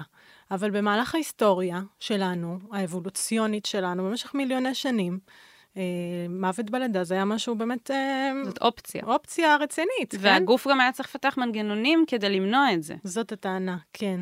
שבעצם המצב, זאת הטענה שלי, שהמצב התודעה הנורא המיוחד הזה, שהוא שוב מצב גם מוחי, גם הורמונלי וגם פנומנולוגי, אה, שזה אותו מצב, כן? אה, שהוא ממש מקדם לידה. הוא עוזר לקידום של לידה. שבזכות ו- המצב תודעה המיוחד, מהמם. הלידה הקלה הגוף יותר. מצליח אה, לעשות... אה, נכון. לעשות את זה להתגבר. בעצמו, כן, בדיוק, נכון. ובלי למות. כן. נכון, נכון. וגם מה שעוד מאוד מעניין אותי זה שאת דיברת על תודעת לידה שהיא דומה למצבי תודעה אחרים, וגם במחקר שלך את מדברת על הדמיון בין uh, מה שקורה במוח uh, לאנשים שמתעסקים ב-BDSM, נכון, שזה מתקשר ממש ספציפית לעניין של השליטה, נכון, על השליטה וכאב. נכון. Um, זה, זה היה בעיניי mind blowing כשקראתי את מה שכתבת, כי אמרת, זה כל כך מתקשר לי לפסיכדליה, לכל העניין של פחד, והעניין של לאבד שליטה. נכון, והרבה פעמים החברה שלנו היא קצת חולת שליטה. נכון. והרבה פעמים רואים את האובדן שליטה כדבר מאוד מסוכן ומפחיד. אבל דווקא לשחרר משליטה, יש בזה, יכול להיות משהו מאוד מרפא אפילו. לגמרי. תיארת את זה ממש במדויק, אה, ואני באמת באחד המאמרים, אה, אני מנתחת את הקשר הזה, כן, בין אה, המצב תודעה המאוד מיוחד של סאבמיסיבס, זאת אומרת נשלטים, נשלטות, בזמן סשן של BDSM, של, אה, של סאדו-מזו, כן? אה, למצב תודעה המיוחד הזה, לתודעת לידה. ואני מראה שם באמת שיש שם כל מיני היבטים מאוד קשורים. אז קודם כל באמת מדובר ב, בעניינים הביוכימיים האלה, כן, אוקסיטוצין וקורטיזול ועוד כל מיני הורמונים כאלה ש, שהם נמצאים בשני, בשני המקומות. אבל חוץ מזה, באמת יש את העניין המושגי הזה של השליטה, של אה, מצד אחד זה להיות בשליטה, ומצד שני זה שחרור שליטה מושלם. עכשיו... אה, איך זה מסתדר ביחד? אני, אז אני אסביר, ה... זהו, זה מדהים. בלידה, בלידה זה נורא קל להבין את זה, כי אישה שהיא מרגישה שהיא בעלת הבית, כמו שאמרנו, כן? שהיא מסוגלת אה, להחליט אה, ברצונה מה לעשות, היא לא חייבת לשכב במיטה. היא מרגישה שהשליטה היא שלה, היא יכולה להסתובב במרחב, היא מרגישה בטוחה, אוקיי? אז כל העניין הזה, זה קשור לשליטה. רק אם התנאי הזה מתקיים, היא מסוגלת בעצם לשחרר שליטה ולהיכנס למצב התודעה המיוחד הזה. וב-BDSM זה בעצם אותו דבר. כי מה קורה בעצם ב-BDSM? זה מצב שיש בו המון כאב, כמו בלידה, כמובן פחות, פחות יותר תלוי באיזה רמה הסשן, כן? אבל אה, אה, יש שם באמת כאב, ו, אה, והבן אדם הנשלט או הנשלטת, הם חייבים להיות ב, אה, ברמה של אמון מאוד מאוד גדולה עם השולט, כן? או עם הבן זוג שלהם לסשן. יש בעצם מלא הכנה מראש. בדיוק, יש הכנה מראש. של כל התנאים, מראש. כדי שבן כדי אדם יוכל שבן, בדיוק. לשחרר. אז יש פה גם את ההיבט של השליטה. הוא יודע שהוא שולט בעצם, ויש על זה המון המון מאמרים שמראים שבאמת אה, אה, הנשלט, למרות שאפשר לחשוב עליו, כן, הוא זה שהוא אה, מאבד שליטה, אה, המון המון פעמים אנשים מדווחים על זה שהם באמת, בעצם מרגישים שהם השולטים האמיתיים של הסשן. Mm, אה, כן, לא במובן של השליטה שהוא יגיד מה לעשות, כן? אלא במובן שהוא הוא אחראי אה, הוא, הוא... יש לו שליטה על עצמו. יש לו שליטה על עצמו, כאילו בדיוק, על אדם... כל העניין. יש הרבה סיטואציות שאנשים מתארים ש... וואו, אני, יש לי שליטה על החיים שלי, איזה כן. מעצים זה. כן. ואז בעצם את אומרת שהחוויה של גם נשלט ב-BDSM, mm-hmm. וגם יולדת שמאפשרת לעצמה בעזרת התנאים החיצוניים, mm-hmm. לה, בעצם לשחרר מהשליטה, כן. ולהתמסר לכאב, אחר כך יכולה להרגיש את ההעצמה הזאת. בטח, לגמרי, וגם יש את זה ב-BDSM, לגמרי. הנשלטים אחרי הסשן, יש, יש איזו חוויה באמת שהיא מאוד, אה, אתה מרגיש מועצם, יש, יש דיווחים אפילו בספרות על זה שנשארות אחרי זה חבלות על הגוף, למשל. אה, רק לחוש בהם או להסתכל עליהם גורמים לאיזו תחושת העצמה. זה מדהים, אגב, זה אפילו מופיע בקמה סוטרה. יש פרק שלם. בקמה סוטרה שמדבר על uh, הקאות, כן, וכל זה. Uh, וממש הם רושמים שם שסימנים אחרי ליל אהבה סוער, כן, סימנים על הגוף, סימנים של שריטות ושל מכות וכל זה, הם uh, גורמים ל... אפילו uh, תגבור האהבה, כן? אחרי זה אוהבים יותר. וואו. וגם באמת בנושא של הלידה, אז אה, אחרי, אה, אחרי חוויה כזאת מעצימה של לידה פיזיולוגית, יש ממש אה, תסמונת אפילו בספרות, שקוראים לה תסמונת הסופר וומן, כן? סופר וומן סינדרום. שמה היא אומרת בעצם? היא אומרת, אחרי לידה פיזיולוגית, יש לזה הסבר ביוכימי. יש שחרור מטורף של מלא מלא הורמונים, אה, ביחד עם האנדרנלין הזה שיש בסוף הלידה, שצריכים בעצם לדחוף את התינוק החוצה, אז יש ממש אה, בוסט של אדרנלין. וכל ההורמונים האלה אה, בעצם יוצרים איזו תחושה של אה, superwoman, תחושת high מטורפת, תחושת אופורית, שאפילו היא לא נמוגה ממש הרבה זמן, ממש הרבה זמן אחרי. יש וואו. נשים שאפילו מדווחות, אפילו חודש אחרי, הם אה, אה, עדיין הרגישו כמו superwoman, מסתובבות בעולם עם אור בעיניים. זה אגב הזכיר לי את החוויות, כאילו, באמת, גם בפסיכדליה זה קיים, אחרי זה טריפ מטורף כזה, אתה... כן, אפטר גלו. ממש, ממש אפטר גלו. עכשיו, אה, זה מדהים, גם בספרות הם מסתכלים על זה בצורה, הם אומרים, זה, זה, זה נהדר, וזה מעצים וזה, אבל זה אפילו קצת מסוכן. כי בסך הכל לידה היא חוויה מאוד מאוד... מאוד דורשנית מבחינת הגוף, וכן אישה צריכה לנוח אחרי לידה ולא להתאמץ, והיא לא סופר וומן באמת, כן? כן. אה, למרות, לא, כולנו סופר וומן, ברור, אבל אנחנו כן צריכות לנוח אחרי לידה. אז, אה, אז ממש התופעה הזאת מוכרת בספרות, אחרי לידה פיזיולוגית, שזה מדהים. אז הכל מתחבר ככה, כל הדברים האלה. לגמרי. כי תראי, בסוף, בסוף זה, גם יש את ההיבט של השליטה והשחרור שליטה, גם יש את ההיבט של הכאב בכל התחומים האלה שדיברנו עליהם, וגם יש, אה, אה, עם הכאב המאוד גדול הזה, יש את החגיגה ההורמונלית הזאת, ש, שבעצם גורמת ל, אה, לקבל את הכאב, או לאהוב את הכאב, ובעצם הופכת את הכאב לסוג של עונג. זה נגיד מה שמעיין אה, דיברה עליו, על לידה אורגזמית. זה לא קורה לכולן, כן? אבל זו ממש תופעה מוכרת אה, בספרות. אז... גם יש את העניין הזה של ה... העצמה הזאת היא לא סתם כי עשיתי משהו קשה. נכון. כי הצלחתי להשריץ אה, ולד. נכון. לא, זה, זה ממש כאילו... נכון. זה כמו הרבה סוגים של uh, תרגולים רוחניים, mm-hmm. שבעצם בן אדם מתעלה על עצמו, מתעלה על גופו, מתעלה, בעצם הניצחון הרוח על, ה, על החומר באיזשהו מובן, כאילו על הגוף, על ה... נכון. יש בזה משהו באמת uh, מאוד מאוד מאוד חזק. לגמרי, אה, ממש ממש, ו, ויש לזה אפילו גם שם בספרות, ל mind over body הזה. אה, קוראים לזה מזוכיזם שפיר. מה זה אומר בעצם? שזה מצחיק, כי שפיר זה קשור ל... מי שפיר ללידה. נכון. רק עכשיו חשבתי על זה. אה, האמת, הם התכוונו ל benign, כאילו באנגלית, כן? זה כן. כאילו כמו... כן, אז... מצחיק. אבל כן, מעניין. Uh, כי הם אומרים בעצם כל, הח... כל הדברים האלה, יש ל... בני אדם הם, הם נורא מסובכים, בסדר? אנחנו יצורים מסובכים, אבל אנחנו רואים בחיי היומיום שלנו, שהרבה פעמים אנחנו ככה הולכים לאקסטרים בכל מיני דברים שנוחים לנו, אנחנו אוהבים להרגיש כאב, אוקיי? גם אם זה כאב רק uh, נפשי. Uh, יש אנשים שאוהבים לראות, uh, הרבה אנשים אוהבים להיות, uh, uh, לראות uh, סרטים עצובים ולבכות בסרטים. כן. יש אנשים שאוהבים לונה פארקים, כן? וכל מיני, זה, זה גורם, הרים. רכבות הרים, זה גורם ללב לדפוק. זה כזה יש... ללכת על הקצוות כזה. על הקצה, כזה. בדיוק. חריף, כן? ממש לאכול חריף ולדמוע ולנזול ולנטוף מכל מיני מקומות. כן. למה אנחנו אוהבים את הדברים האלה? אז יש חוקרים שטוענים באמת שיש תיאוריה כזאת, שזה בעצם סוג של מזוכיזם שפיר, ש, שגורם לך להרגיש... מצד אחד את בטוחה, בסדר? זה לא אקסטרים לגמרי, את לא הולכת כן. ומסכנת עכשיו את החיים שלך. כן, את יודעת שהרכבת הרים בדיוק. לא... בדיוק. את יודעת שאת על ה safe side, אגב, זה כמו ה BDSM, בסדר? כן. את גם את על ה safe side. את חייבת לדעת שזה כאילו בסדר. שזה בטוח. זה סופר מעניין בעוד הקשר לפסיכדליה, ההקשר של הכאב, לא רק על העניין של ה...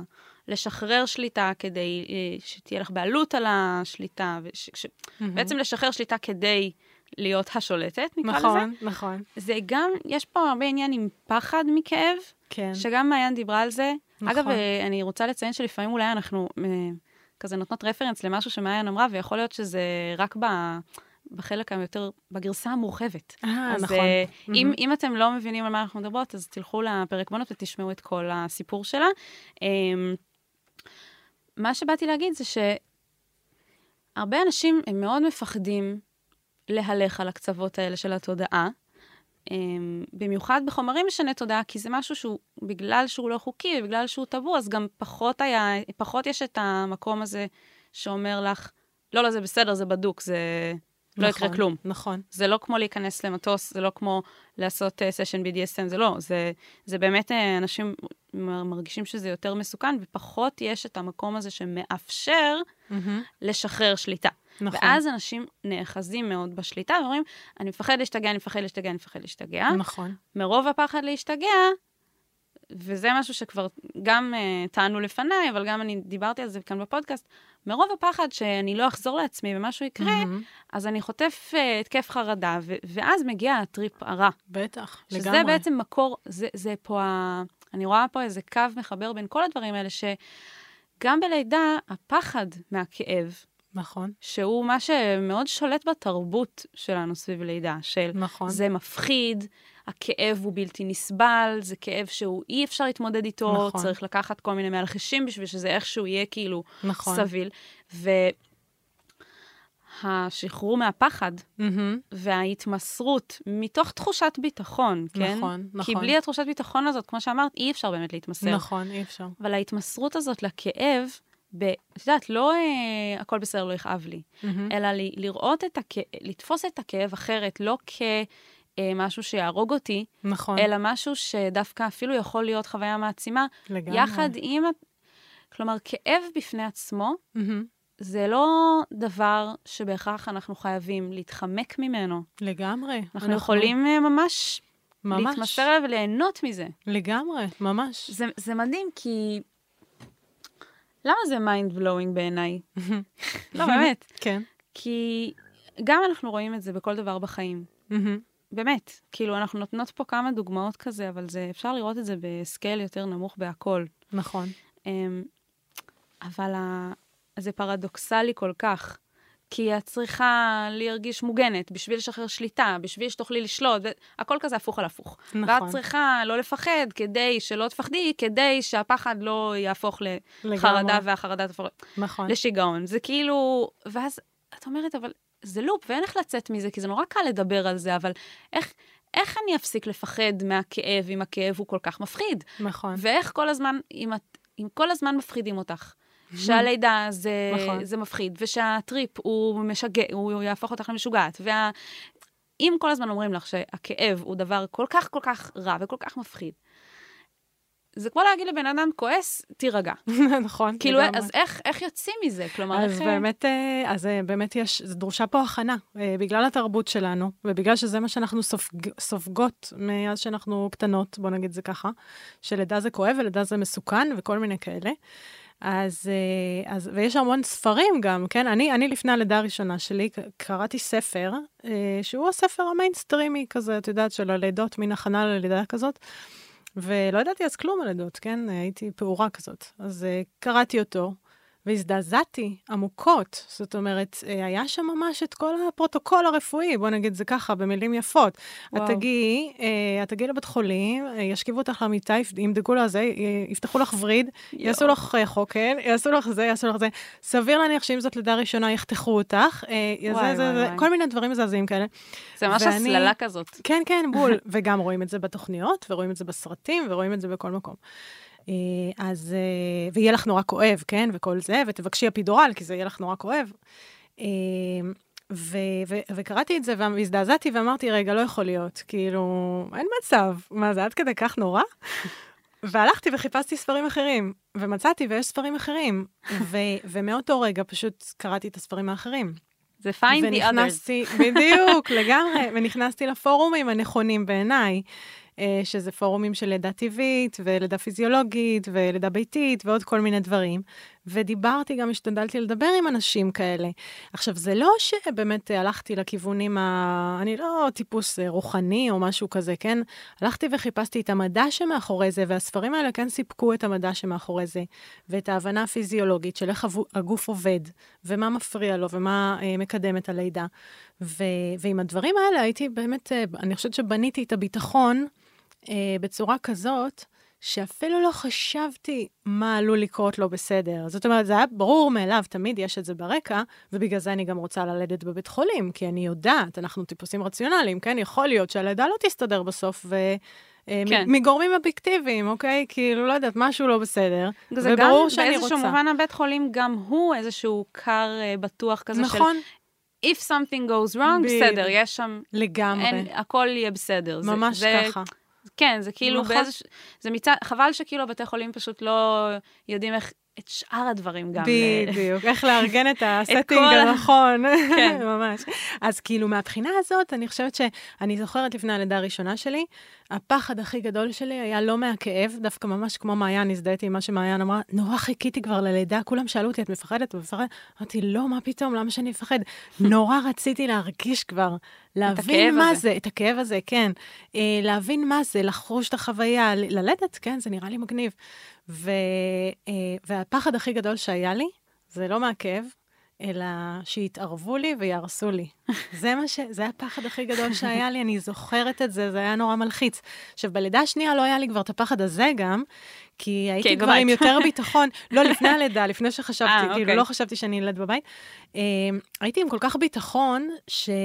שידעתי שלא משנה מה ינסו להתערב לי ו... ולהרוס לי, אני לא אתן פשוט. למרות שזה גם יכול להרוס, ה... כאילו, לחץ הזה של מה, מה יעשו לי עכשיו, כל כבר. התחושת אה, בעלות. מהלידה הראשונה, נכון. כאילו כבר, אני כבר בעלת הבית מראש, כאילו אי אפשר להרוס לי. נכון. מדהים. יש על זה גם, אגב, מחקרים, שבלידות שניות זה באמת שזה יש... יותר קל. כן, כן, זה הרבה וואו. יותר קל. גם הגוף יודע כבר יותר, הוא כבר כן. עשה את זה. ולידות שניות באמת הן יותר, אה, בדרך כלל יותר מהירות, ו... ויש אגב יותר סיכון למה שקרה לי, כן? לידה, לידת בזק. וואו, זה מדהים. אז את בעצם אומרת יש פה עניין של set ו setting. נכון, לגמרי. שזה הקישור, אה, אני בכלל לא ציפיתי לזה, אגב, את שלחת לי את ה... כן, כי זה מאמר בכתיבה, אז כאילו עכשיו אה, זה חדש. זה מדהים. אז כן. קודם כל, אני ממליצה למאזינים והמאזינות לעקוב אחרי אורלי, מה שהיא כותבת, זה, זה מאוד מתקשר לשיח שיש לנו כאן בפודקאסט. כי אנחנו תמיד מדברים על זה ש set ו setting זה בעצם הדבר. לפעמים אפילו יותר מהחומר עצמו שמכניסים לגוף, הסביבה, שזה ה setting, והמצב הפנימי, ההכנה הפנימית, שזה הסט, הם בעצם, אה, הם בעצם מנב- גורמים ממש ממש משמעותיים. ממש, ואת בעצם מתארת set ו setting של לידה. ממש ככה. אז דיברת קצת על הכנה, אז ראיתי סרטונים, מעיין נכון. תיארה שהיא עשתה מדיטציות, את, אה, את גם, כמו שאמרת, לידה השנייה, מהמם. בעצם כבר הייתה לה את ההכנה של- מהידע של הלידה הראשונה, לגמרי, שזה גם נכון. סוג של הכנה, נכון, ואת... אה, נשים יכולות לעשות כל מיני דברים, לקרוא ספרים, פורומים, כל זה, כדי להכין את הסט, את ה mindset שלהן. נכון. ומה מבחינת, מה עוד מבחינת הסט יכול... אה, זהו, אה, מבחינת הסט גם אה, נורא חשוב, וגם מעיין אמרה את זה, זה היה נורא יפה, שהיא תיאמה ציפיות עם הבן זוג גם, ועם Mm. המיילדת. אה, יש פה משהו נורא נורא חשוב, ההיכרות האישית הזאת, והתיאום ציפיות עם מי שמלווה אותך.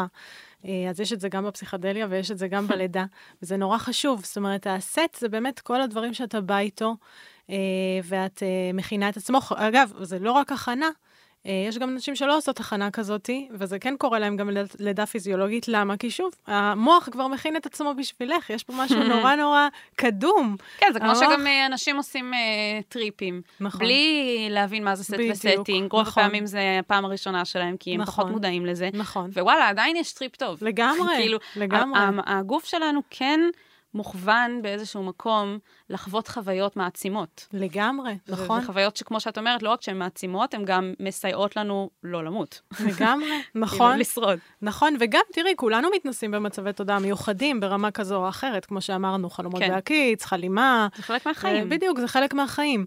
אז כן, הגוף שלנו מוכוון לזה, ובמיוחד בלידה באמת. אז אלה כל, ה, כל הדברים של הסטינג בעצם, כל הציפייה שלך. אם, אם אישה היא נורא נורא מפוחדת מהלידה, וכל מה שהיא רואה זה רק דברים בטלוויזיה באמת לא מעצימים כאלה, ותש, ושכיבה על הגב, ותדחפי, תדחפי, וכל מיני כאלה, ולידות מכשירניות. אה, אז היא תבוא מראש נורא מפחדת ונורא מוכנה לזה ש, שיקרה משהו רע ו, ואיזה אפילו פחד. רצון שיתערבו לה. בדיוק. שכאילו ההתערבות הזאת תהיה איזה כן, הצלה של כזאת. תצילו אותי לגמרי נכון. אה, אז, אז הסט מראש הוא מאוד מאוד בעייתי.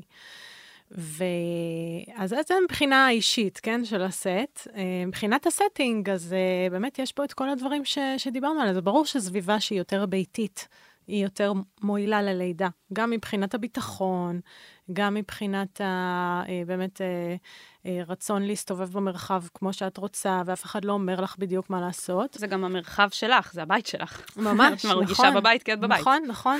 אז גם במרכזי לידה, בעצם, אני חושבת שמרכזי לידה הם בדיוק מבינים את הנושא הזה של הסטינג. אה, וגם את הסט, אגב, כי במרכזי לידה את נפגשת עם המיילדת מראש, ואתן מכירות, ו- ואת מכירה את הסביבה וכל זה. אה, והסביבה היא יותר ביתית כזאת, כן? אה, אין, לא, לא יהיו שם, למשל, אורות פלורוסנט. אורות פלורוסנט הם מאוד מאוד גרועים למצב תודעה המיוחד הזה שאני מדברת עליו. יש מחקרים ממש שמראים שלידות שהפחיתו את האור בחדר הלידה עשו אורות יותר נעימים, או אפילו יותר חשוכים, אז הלידות יותר מתקדמות יותר טוב, זה נורא וואו. יפה. ואגב, זה ברור גם כי אור פלורסנט, זה, או בכלל אור מאוד uh, ב- בעוצמה גבוהה, הוא מאיר את הנאו-קורטקסט שלנו, הוא מאיר את, את העונה הקדם-מצחית. ואנחנו רוצים להפחית את הפעילות, כן. גם יש את העניין הזה שהזכרת בהתחלה, של uh, היכולת לשחרר ולהתמסר, וש... you don't give a shit, כאילו, ואת יכולה ל- להיות כאילו במצב הכי, את יודעת, מזיעה וזה, וכל הלכלוך. הכי לא פוטוגני שאפשר. בדיוק, ו- כן, וכשאת נכון. כאילו מרגישה שיש עלייך זרקור, הרבה יותר קשה פשוט לשחרר מ, אוקיי, איך אני נראית עכשיו. לגמרי, וזה גם העניין של זרים, בדיוק, שלא ייכנס לך אף אחד זר לחדר כשאת יולדת, אה, אף אה, רופא שאת לא מכירה, אף, אה, באמת, אה, לא יעברו כן. לך כל מיני אנשים. אה, את בעצם במצב מאוד חשוף ומאוד אה, רגיש. תראי, את יכולה להגביל את זה גם ליחסי מין רגילים, לא חייבים ללכת ל-BDSM. כן, הרבה אנשים מעדיפים. את יודעת, לא, לא בהכרח חייבים חושך, אבל כאילו, כמובן שהאור, לא יהיה אור פלורסנט בזמן. שאנשים מקיימים יחסי מין. ממש, וגם, אגב, במרחבים הבטוחים, נכון. בסייף זון, במקום שבו אנשים מגיעים והם באיזשהו מצב תודעה אחר, אז גם יש שם מאוד את העניין של כמה שיותר סולידי, כמה נכון. שיותר נעים, כמה שיותר אה, רגוע, לא, לא בדיוק. דברים יותר מדי צעקניים, לא יותר מדי תנועה מהירה במרחב. כלומר, יש איזה, אז יש איזו הבנה מהמם. שכשבן אדם נמצא במצב כזה, הוא צריך פשוט ניקיון. ממש. פשוט ניקיון מהסחות דעת, ניקיון מדברים, מגורמים זרים, ניקיון מ- מהעולם הרועש והגועש בחוץ, כאילו. ממש, נכון, גם רעש, ריחות. יש בבית חולים ריח, אין יואו, מה יואו. לעשות. כן. אז uh, יש, זה הכל ביחד. עכשיו, באמת המצב הזה, המצב תודעה מיוחד, שאת נכנ... הוא, הוא מצב של uh, שחרור רכבות. וברגע שאת לא במצב הזה, אז uh, נורא, הרבה יותר קשה לשחרר רכבות, ואז את מתחילה לחשוב, רגע, איך אני נראית? רגע, זה בסדר אם זה ככה? רגע, כן. זה לא? זה נורא, ו- ואת מובכת ומבוישת, וזה לא, לא תורם להתקדמות של להתמסרות. הלידה ולהתמסרות, בכל דבר, גם ביחסי כן. מין וגם ב- בכל דבר אחר. לגמרי, נכון. וואו. אז בעצם את, אה, מאיפה, כשאת אומרת set ו setting, האם זה בגלל שקראת על set ו setting של, אה, בהקשר של פסיכדליה, ואז אמרת, רגע, זה ממש כמו לידה? כן, לגמרי. מדהים. המחקר שלי על הלידות הוא כבר, אה, כן, כמה שנים, ולאחרונה באמת, אה, לפני בערך שנה, אז קראתי כמה ספרים על זה, על הסט והסטינג, ו... וזה מתחבר לכל כך הרבה תחומים בחיים, שזה מדהים. נכון, אפילו חיברת את זה למחקר. ממש, כאילו- כן, ממש. זאת אומרת שהנקודת המבט שממנה מגיע החוקר, האסכולה, תחומי העניין, האידיאולוגיה, כל אלה גורמים לו לראות את לגמרי. הדברים אחרת. בגלל ש... וזה זה בגלל כי את ש... באה מפילוסופיה של המדע, וגם אני. נכון. וכשזה צעק לי מה... מה בול. ששלחת לי, זה צעק לי, המילים האלה. עכשיו, לא רק זה, יש מחקר, אה, מאמר של אה, רופא, אה, גינקולוג, מיילד, שכתב, באמת, זה היה לדעתי בשנות ה-90, או ממש לפני איזה 20 שנה, שקוראים לו דגים לא יכולים לראות את המים. נכון. מאמר מדהים. עכשיו, מה זה אומר דגים לא יכולים לראות את המים? וזה בול זה. אה, הוא בעצם בא ואומר, תראו, כל התחום הזה של הגינקולוגיה והמיילדות, הוא מתעסק בלידות, אה, זה מה שרופאים עושים הרי, הם מצילים, אוקיי? הם מצילים לידות שהסתבכו. כן. אז הם לא חושבים אבל איך הלידה הסתבכה. ולפעמים ההצלה הזאת, היא זאת שמסבכת את הלידה, אבל הם לא עוד רואים יותר את זה. גם. כן, אבל הם לא רואים את זה, כי הם כמו דגים בתוך המים, הם לא רואים. זאת, הם נמצאים באיזה סוג של פרדיגמה, לידה זה מסוכן, לידה זה אה, אירוע שכל הזמן צריך לנטר אותו, כי זה מסוכן. כן, אז כל פעם באים אז- בודקים, זה מפריעים. בדיוק, נכון, ואז זה יוצר הפרעה, ואז באמת יש הסתבכות, ואז יש הצלה. איזה יופי, אוקיי? כאילו, זה מדהים. זה כמו, זה כמו ההצלה של אה, אלה שהולכים לחלץ מהודו. נכון. שחשבתי על זה הרבה, על, על, על כל המושג הזה שבכלל חילוץ. מהמם. מה קורה כשהבן אדם הזה חוזר מהחילוץ לארץ? האם החוויית חילוץ הזאת, מהמם. היא הייתה מרגיעה? היא הייתה... לא, זו חוויה שמעוררת חוויה עוד קשה. יותר אה, פאניקה. כן, אומרים, חילוץ זה אנחנו בעיה. בחילוץ עכשיו. נכון, כאילו נכון. זה... בטח, זה הבן מפחיד. אדם יחזור, ישר יתאשפז. נכון. כאילו זה... נכון, נכון. אז באמת, אה, אז העניין שיש אה, שני סוגים של מאמרים, אני רואה את זה ממש ככה. יש את המאמרים ההארדקור ב- על לידות ועל איך להציל לידות וכל זה, וזה באמת מאמרים נפלאים, כן? אני לא יוצאת נגד זה, כי באמת אנחנו רואים, נשים לא מתות בדרך כלל, כן, היום, לא מתות בלידה, מעולה, גם עוברים לא, מדהים. אבל מצד שני, יש לנו את כל המאמרים האחרים של איך הורסים לידה, איך, איך באמת אה, מפריעים ללידות, איך לא להפריע ללידות כל זה, וגם לא לוקחים ו- בחשבון את, החווה, את את החוויה. הנזק הנפשי שיכול להיות, של בדיוק. דיכאון אחרי לידה, שזו חוויה ש... נכון. לא מדברים על זה כל כך בחברה, על בעצם מה הגורמים לדיכאון אחרי לידה.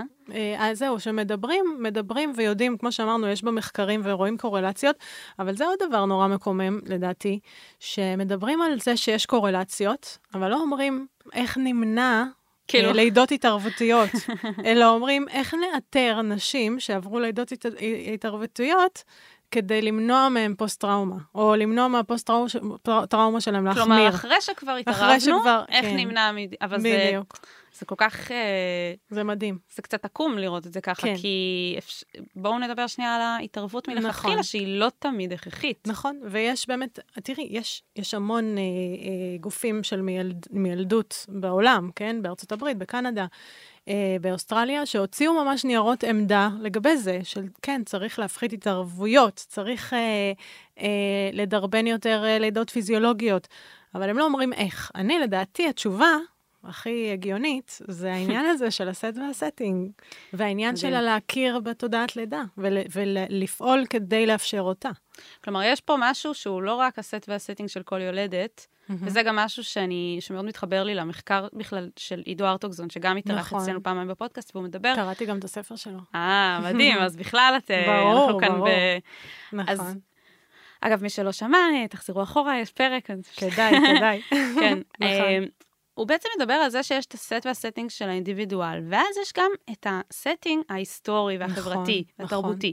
ופה, מה שמדהים, זה שהסטינג התרבותי והחברתי, רוח הזמנים נקרא לזה, או התרבות שאנחנו בה סביב לידות, ובכלל סביב רפואה, יש לה כל כך הרבה השפעה על כל חוויה אינדיבידואלית של, של כל uh, לידה, נכון. ונגיד הבתי uh, מיילדות, הן קלטו כבר. מזמן. כאילו, הם לא היו, הם לא, הם בעצם עושות את הדבר הכי אופטימלי, נכון. ואנחנו חושבים שאנחנו כאילו תמיד בהתקדמות. ומסתבר שגם אחרי שהתקדמנו, תמיד אפשר לקחת. נכון. אומרים את זה הרבה על פמיניזם, אגב. נכון, פה נכון. בפרק מאוד נשי. מאוד נשי, לגמרי.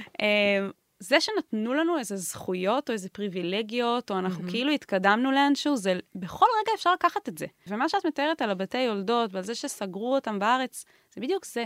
נכון. זה, זה, זה, פתאום את יכולה למצוא את עצמך במצב שהתרבות והחברה חוזרת אחורה ואומרת, אנחנו עדיין לא, לא רק שאנחנו עדיין לא מכירים בכמה, באיזה חשיבות יש לתפיסת חוויית הלידה. כולה נכון. אחרת, כמו, ש, נכון. כמו שעידו מדבר על תפיסת החוויה הפסיכדלית ברמה התרבותית אחרת. נכון. אנחנו בעצם מונעים מהאנשים, מה- הגופים היחידים שקלטו באופן ארגוני את הדבר הזה, לתפקד ולהציע אלטרנטיבה. נכון. וזה, כאילו, באמת, אני לפעמים זה מטמטם אותי. כאילו, כי אני לא רק אומרת, אותך. אני כן. אומרת, אנחנו, יש כל כך הרבה כלים, נכון. לא רק מחקר, את יודעת, כל כך הרבה כלים להתקדם הלאה, האנ- האנושות, קדימה, יאללה, כאילו, אוקיי, רפואה מודרנית, מעולה, כמו שאמרת, ממש. יש לזה הרבה יתרונות, אבל כמה נזק זה עושה כשהתפיסה התרבותית היא, היא שגויה. נכון. כמה נזק זה עושה לאינדיבידואל, אפשר לראות את זה ב, לא רק בלידה, בפסיכדליה, בהרבה דברים, במיניות, נכון. ברור. בטח. וכמה זה חשוב לדבר על תפיסות חברתיות של תופעות. בטח. כאילו נכון. זה, זה, זה אפילו לפעמים יותר משמעותי מהפרטים היותר אה, נקודתיים שאנחנו נכון. מסתכלים עליהם. ממש ככה, כן, מדהים. לגמרי. להסתכל על זה ולשאול שאלות ול, ולהעביר ביקורת, כן, ולהיות ביקורתי באופן כללי כלפי מה ש... כלפי התרבות, כן, והתפיסות האלה הקיימות. יש המון המון, אה, באמת, אני, אני, זה לא ביקורת, כן, אבל אה, יש המון נשים שבאמת נכנסות להיריון, אבל, אבל לא חוקרות למשל על הלידה, אוקיי? זה אירוע מאוד משמעותי. בטח. כאילו, טוב, נו, נקרא את הספר הזה, המיינסטרים, ונראה את התוכניות האלה, בייבי בום בטלוויזיה, והנה, אני מוכנה ללידה. מוכנה. או נעשה איזה קורס, כאילו, גם מיינסטרימי כזה, שבו יספרו לי שאני זה, ואני יכולה לקחת אפידורל וכל זה. וזהו, והנה, אני מוכנה ללידה. וזה לא, כי זו, זאת ה... באמת, כמו שאת אומרת, זאתי התפיסה, וזו התרבות של היום, אבל זה לאו, דו, זה לאו דווקא טוב. וואו, אוקיי, הכל מתחבר. הכל מתחבר, נכון. והכל כואב. נכון. תראי. כאב, זה מדהים, כאב זה חלק מהחיים, אנחנו כן. חייבים, וזה גם כן עניין אבולוציוני, אה, כי אם היינו באבולוציה שלנו, לא היו אקומולים, ולא היו רופאים, אה, כן. ולא היה בית חולים, ואם בן אדם לא יכל להתמודד עם הכאב כשהוא רץ אה, ובורח מנמר, או לא משנה מה, או רץ לציד, אז הוא היה נשאר רעב, או היה מת, או כל מיני כאלה, זאת אומרת, הגוף שלנו יודע להתמודד עם הדברים האלה. אז אני לא אומרת לבוא ו- ולחתוך את עצמך, או כל מיני כאלה. ברור שהכל יכול, אפשר להקצין לפתולוגיה, אבל אה, אה, לומר שכאב בלידה הוא מדהים, והוא יכול להתחבר גם לעונג, זה לא פתולוגי, זה, זה משהו שהוא הגיוני בעיניי.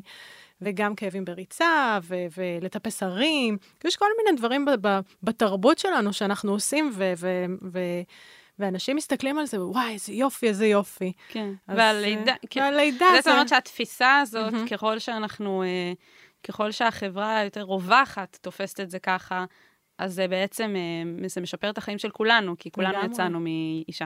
נכון, כולנו חווינו את הדבר הזה משני, כאילו, נכון. מכיוון אחד לפחות. נכון, נכון. כן.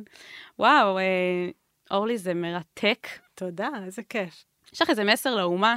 איזה משהו שלא שאלתי שהיית רוצה להגיד בקשר לתודעה, לתודעת לידה, ל... אה, יש משהו שנראה לי שמעיין אמרה דווקא, היא אמרה, אה, באמת, וזה התקשר לי ל, אה, לחוויה הזאת של הסופר וומן, היא אמרה שהלידה היא מרפאת.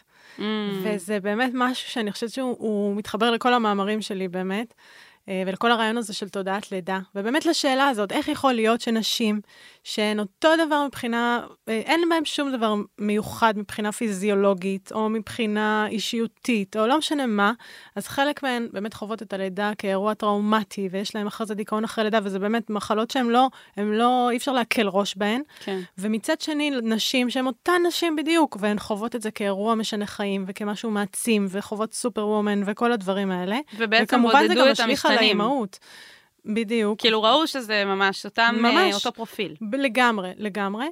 אה, ו... ואז אני בעצם, הרעיון הוא, אנחנו לא יולדות רק, אנחנו לא רק רחם יולד, אנחנו יולדות עם כל הגוף שלנו, ועם המוח שלנו, ועם התודעה שלנו, כן. וזה מה שחשוב לזכור, ובעצם אה, אה, רובנו יכולות ללדת, ו- וזה כן, יש עניין נורא נורא חשוב של ה set וה setting. זה גם האישה צריכה לעשות עבודה עם עצמה, גם המוח עוזר לה, זה קל, ו- וגם אה, אין מה לעשות, ה setting הוא מאוד מאוד מאוד חשוב. אה, אז אני מקווה ככה שנוכל, זה, זה תהליך, כן? זה גם החברה שלנו, זה גם הבתי חולים, זה גם המילדות בכלל, זה גם אנשים, הכל. וכן, והשיח החברתי גם, ממש. סביב הדבר הזה. ממש. טוב, תודה רבה, אורלי, זה היה מדהים. אני רוצה רגע, לפני שמסיימים, גם להגיד המון תודה לצוות שלנו, לרועי גבע, שהוא איש הסאונד שלנו, שבזכותו אתם שומעים את זה נייס ככה, ולהפיק נעים, שעושה לנו את כל הגרפיקה לכל פרק, הוא עושה משהו מיוחד. אז ממש תודה לכם, אתם מדהימים. ואנחנו עכשיו נסיים באיזשהו חלק מסוף השיחה עם מעיין. נשמע קצת אה, מילות אה, סיכום שלה, גם מהחוויה שלה. אה, וזהו, נתראה בפרק הבא. קודם כל זה מדהים, החוויה שעברת, באמת, אה, אמן ואמן, ו... וכולנו הלוואי. נקבל מתנות כאלה, הלוואי, ועוד נשים יזכו לחוות את הדבר הזה. לגמרי. העולם וגם, ייראה אה, אחרת. כן. באמת, העולם ייראה אחרת. יש לך איזה טיפ לנשים או לזוגות, או, או איזה משהו שהיית רוצה שאנשים ידעו בהקשר של מה שאת עברת? תקשורת, אם זה בזוגיות, אז ממש תקשורת בשיתוף, לשתף ברמה של הכל. פתיחות זה דבר נורא חשוב במערכת יחסים, אמת. תקשורת עם עצמך גם. כאילו, זה הכי זה מה חשוב. זה מה שאני שמעתי, כל הרעיון הזה, זה בעצם לתקשר עם הגוף שלך, עם עצמך. לגמרי. לסמוך על עצמנו. אנחנו יודעים, הידע קיים, הוא פשוט גרמו לנו נורא להתרחק מ- מעצמנו. אמ, לחשוב שמישהו אחר יודע יותר טוב על הגוף שלנו. רופא, למשל. אמ, אבל זה לא נכון. אישה יודעת, נשים יודעות, נשים חזקות, באמת, נשים... זה דבר, אישה זה דבר שיש בו המון המון כוח. כשאישה מחוברת לעצמה, לנשיות שלה, למי שהיא, לפנימיות שלה, זה, זה וואו. זה, זה מביא המון ריפוי, המון. להכיר את עצמנו, זה משהו שאנחנו חייבות. אנחנו גדלנו בעולם נורא גברי, עם אנרגיה נורא גברית. כן. ואני חושבת שזה הטיפ שלי, תכירו את עצמכם. איזה כוללני זה נשמע, ואני מקווה שהסברתי את זה מספיק טוב. לא, לא, בתוכנית. לגמרי, אני מסכימה איתך. ככל שאנחנו נעבוד על זה יותר ונשקיע יותר את האנרגיה ואת הכוונה ואת הזמן בלהכיר את עצמנו ולהקשיב לעצמנו ו- ול- ולחזק גמול. את עצמנו. יש לזה גמול, כן, הנה, אפשר לחוות לידה אורגזמית, זה אחלה גמול. וזה זה גם, מעבר לזה, זה מביא איתו גם הרבה מתנות בהמשך על הקשר שלך עם, ה, עם התינוק, עם הילד שלך. כשאני דיברתי איתה במהלך ה... שהייתה בבטן שלי, אני הייתי כל הזמן בקונקשן איתה, ממש. זה... זה הכי חשוב, זה השער שלנו, זה השער כניסה. זה כזה, אוקיי, החיים מתחילים. אז אה, כן, זה חשוב. מדהים. טוב, אה, מעיין, אני ממש ממש שמחה ששיתפת את הסיפור שלך, כי גם הסיפור שלך מדהים, וגם, אני חושבת שכמו שאמרת, ככל שישמעו אותו יותר נשים וגם גברים, אז פשוט יהיה לנו עולם יותר טוב. אז אה, ממש ממש תודה. תודה לך שאת מאפשרת את המרחב הזה של אנשים לשתף את הדברים שהם כאילו במרכאות לא קונבנציונליים, אבל הם... הם החיים. תודה על כל האנשים תודה, שאתם, תודה. גם מתן, שאתם מביאים פה לתוכנית. זה חשוב. תודה, תודה. תודה. תודה רבה. תודה רבה.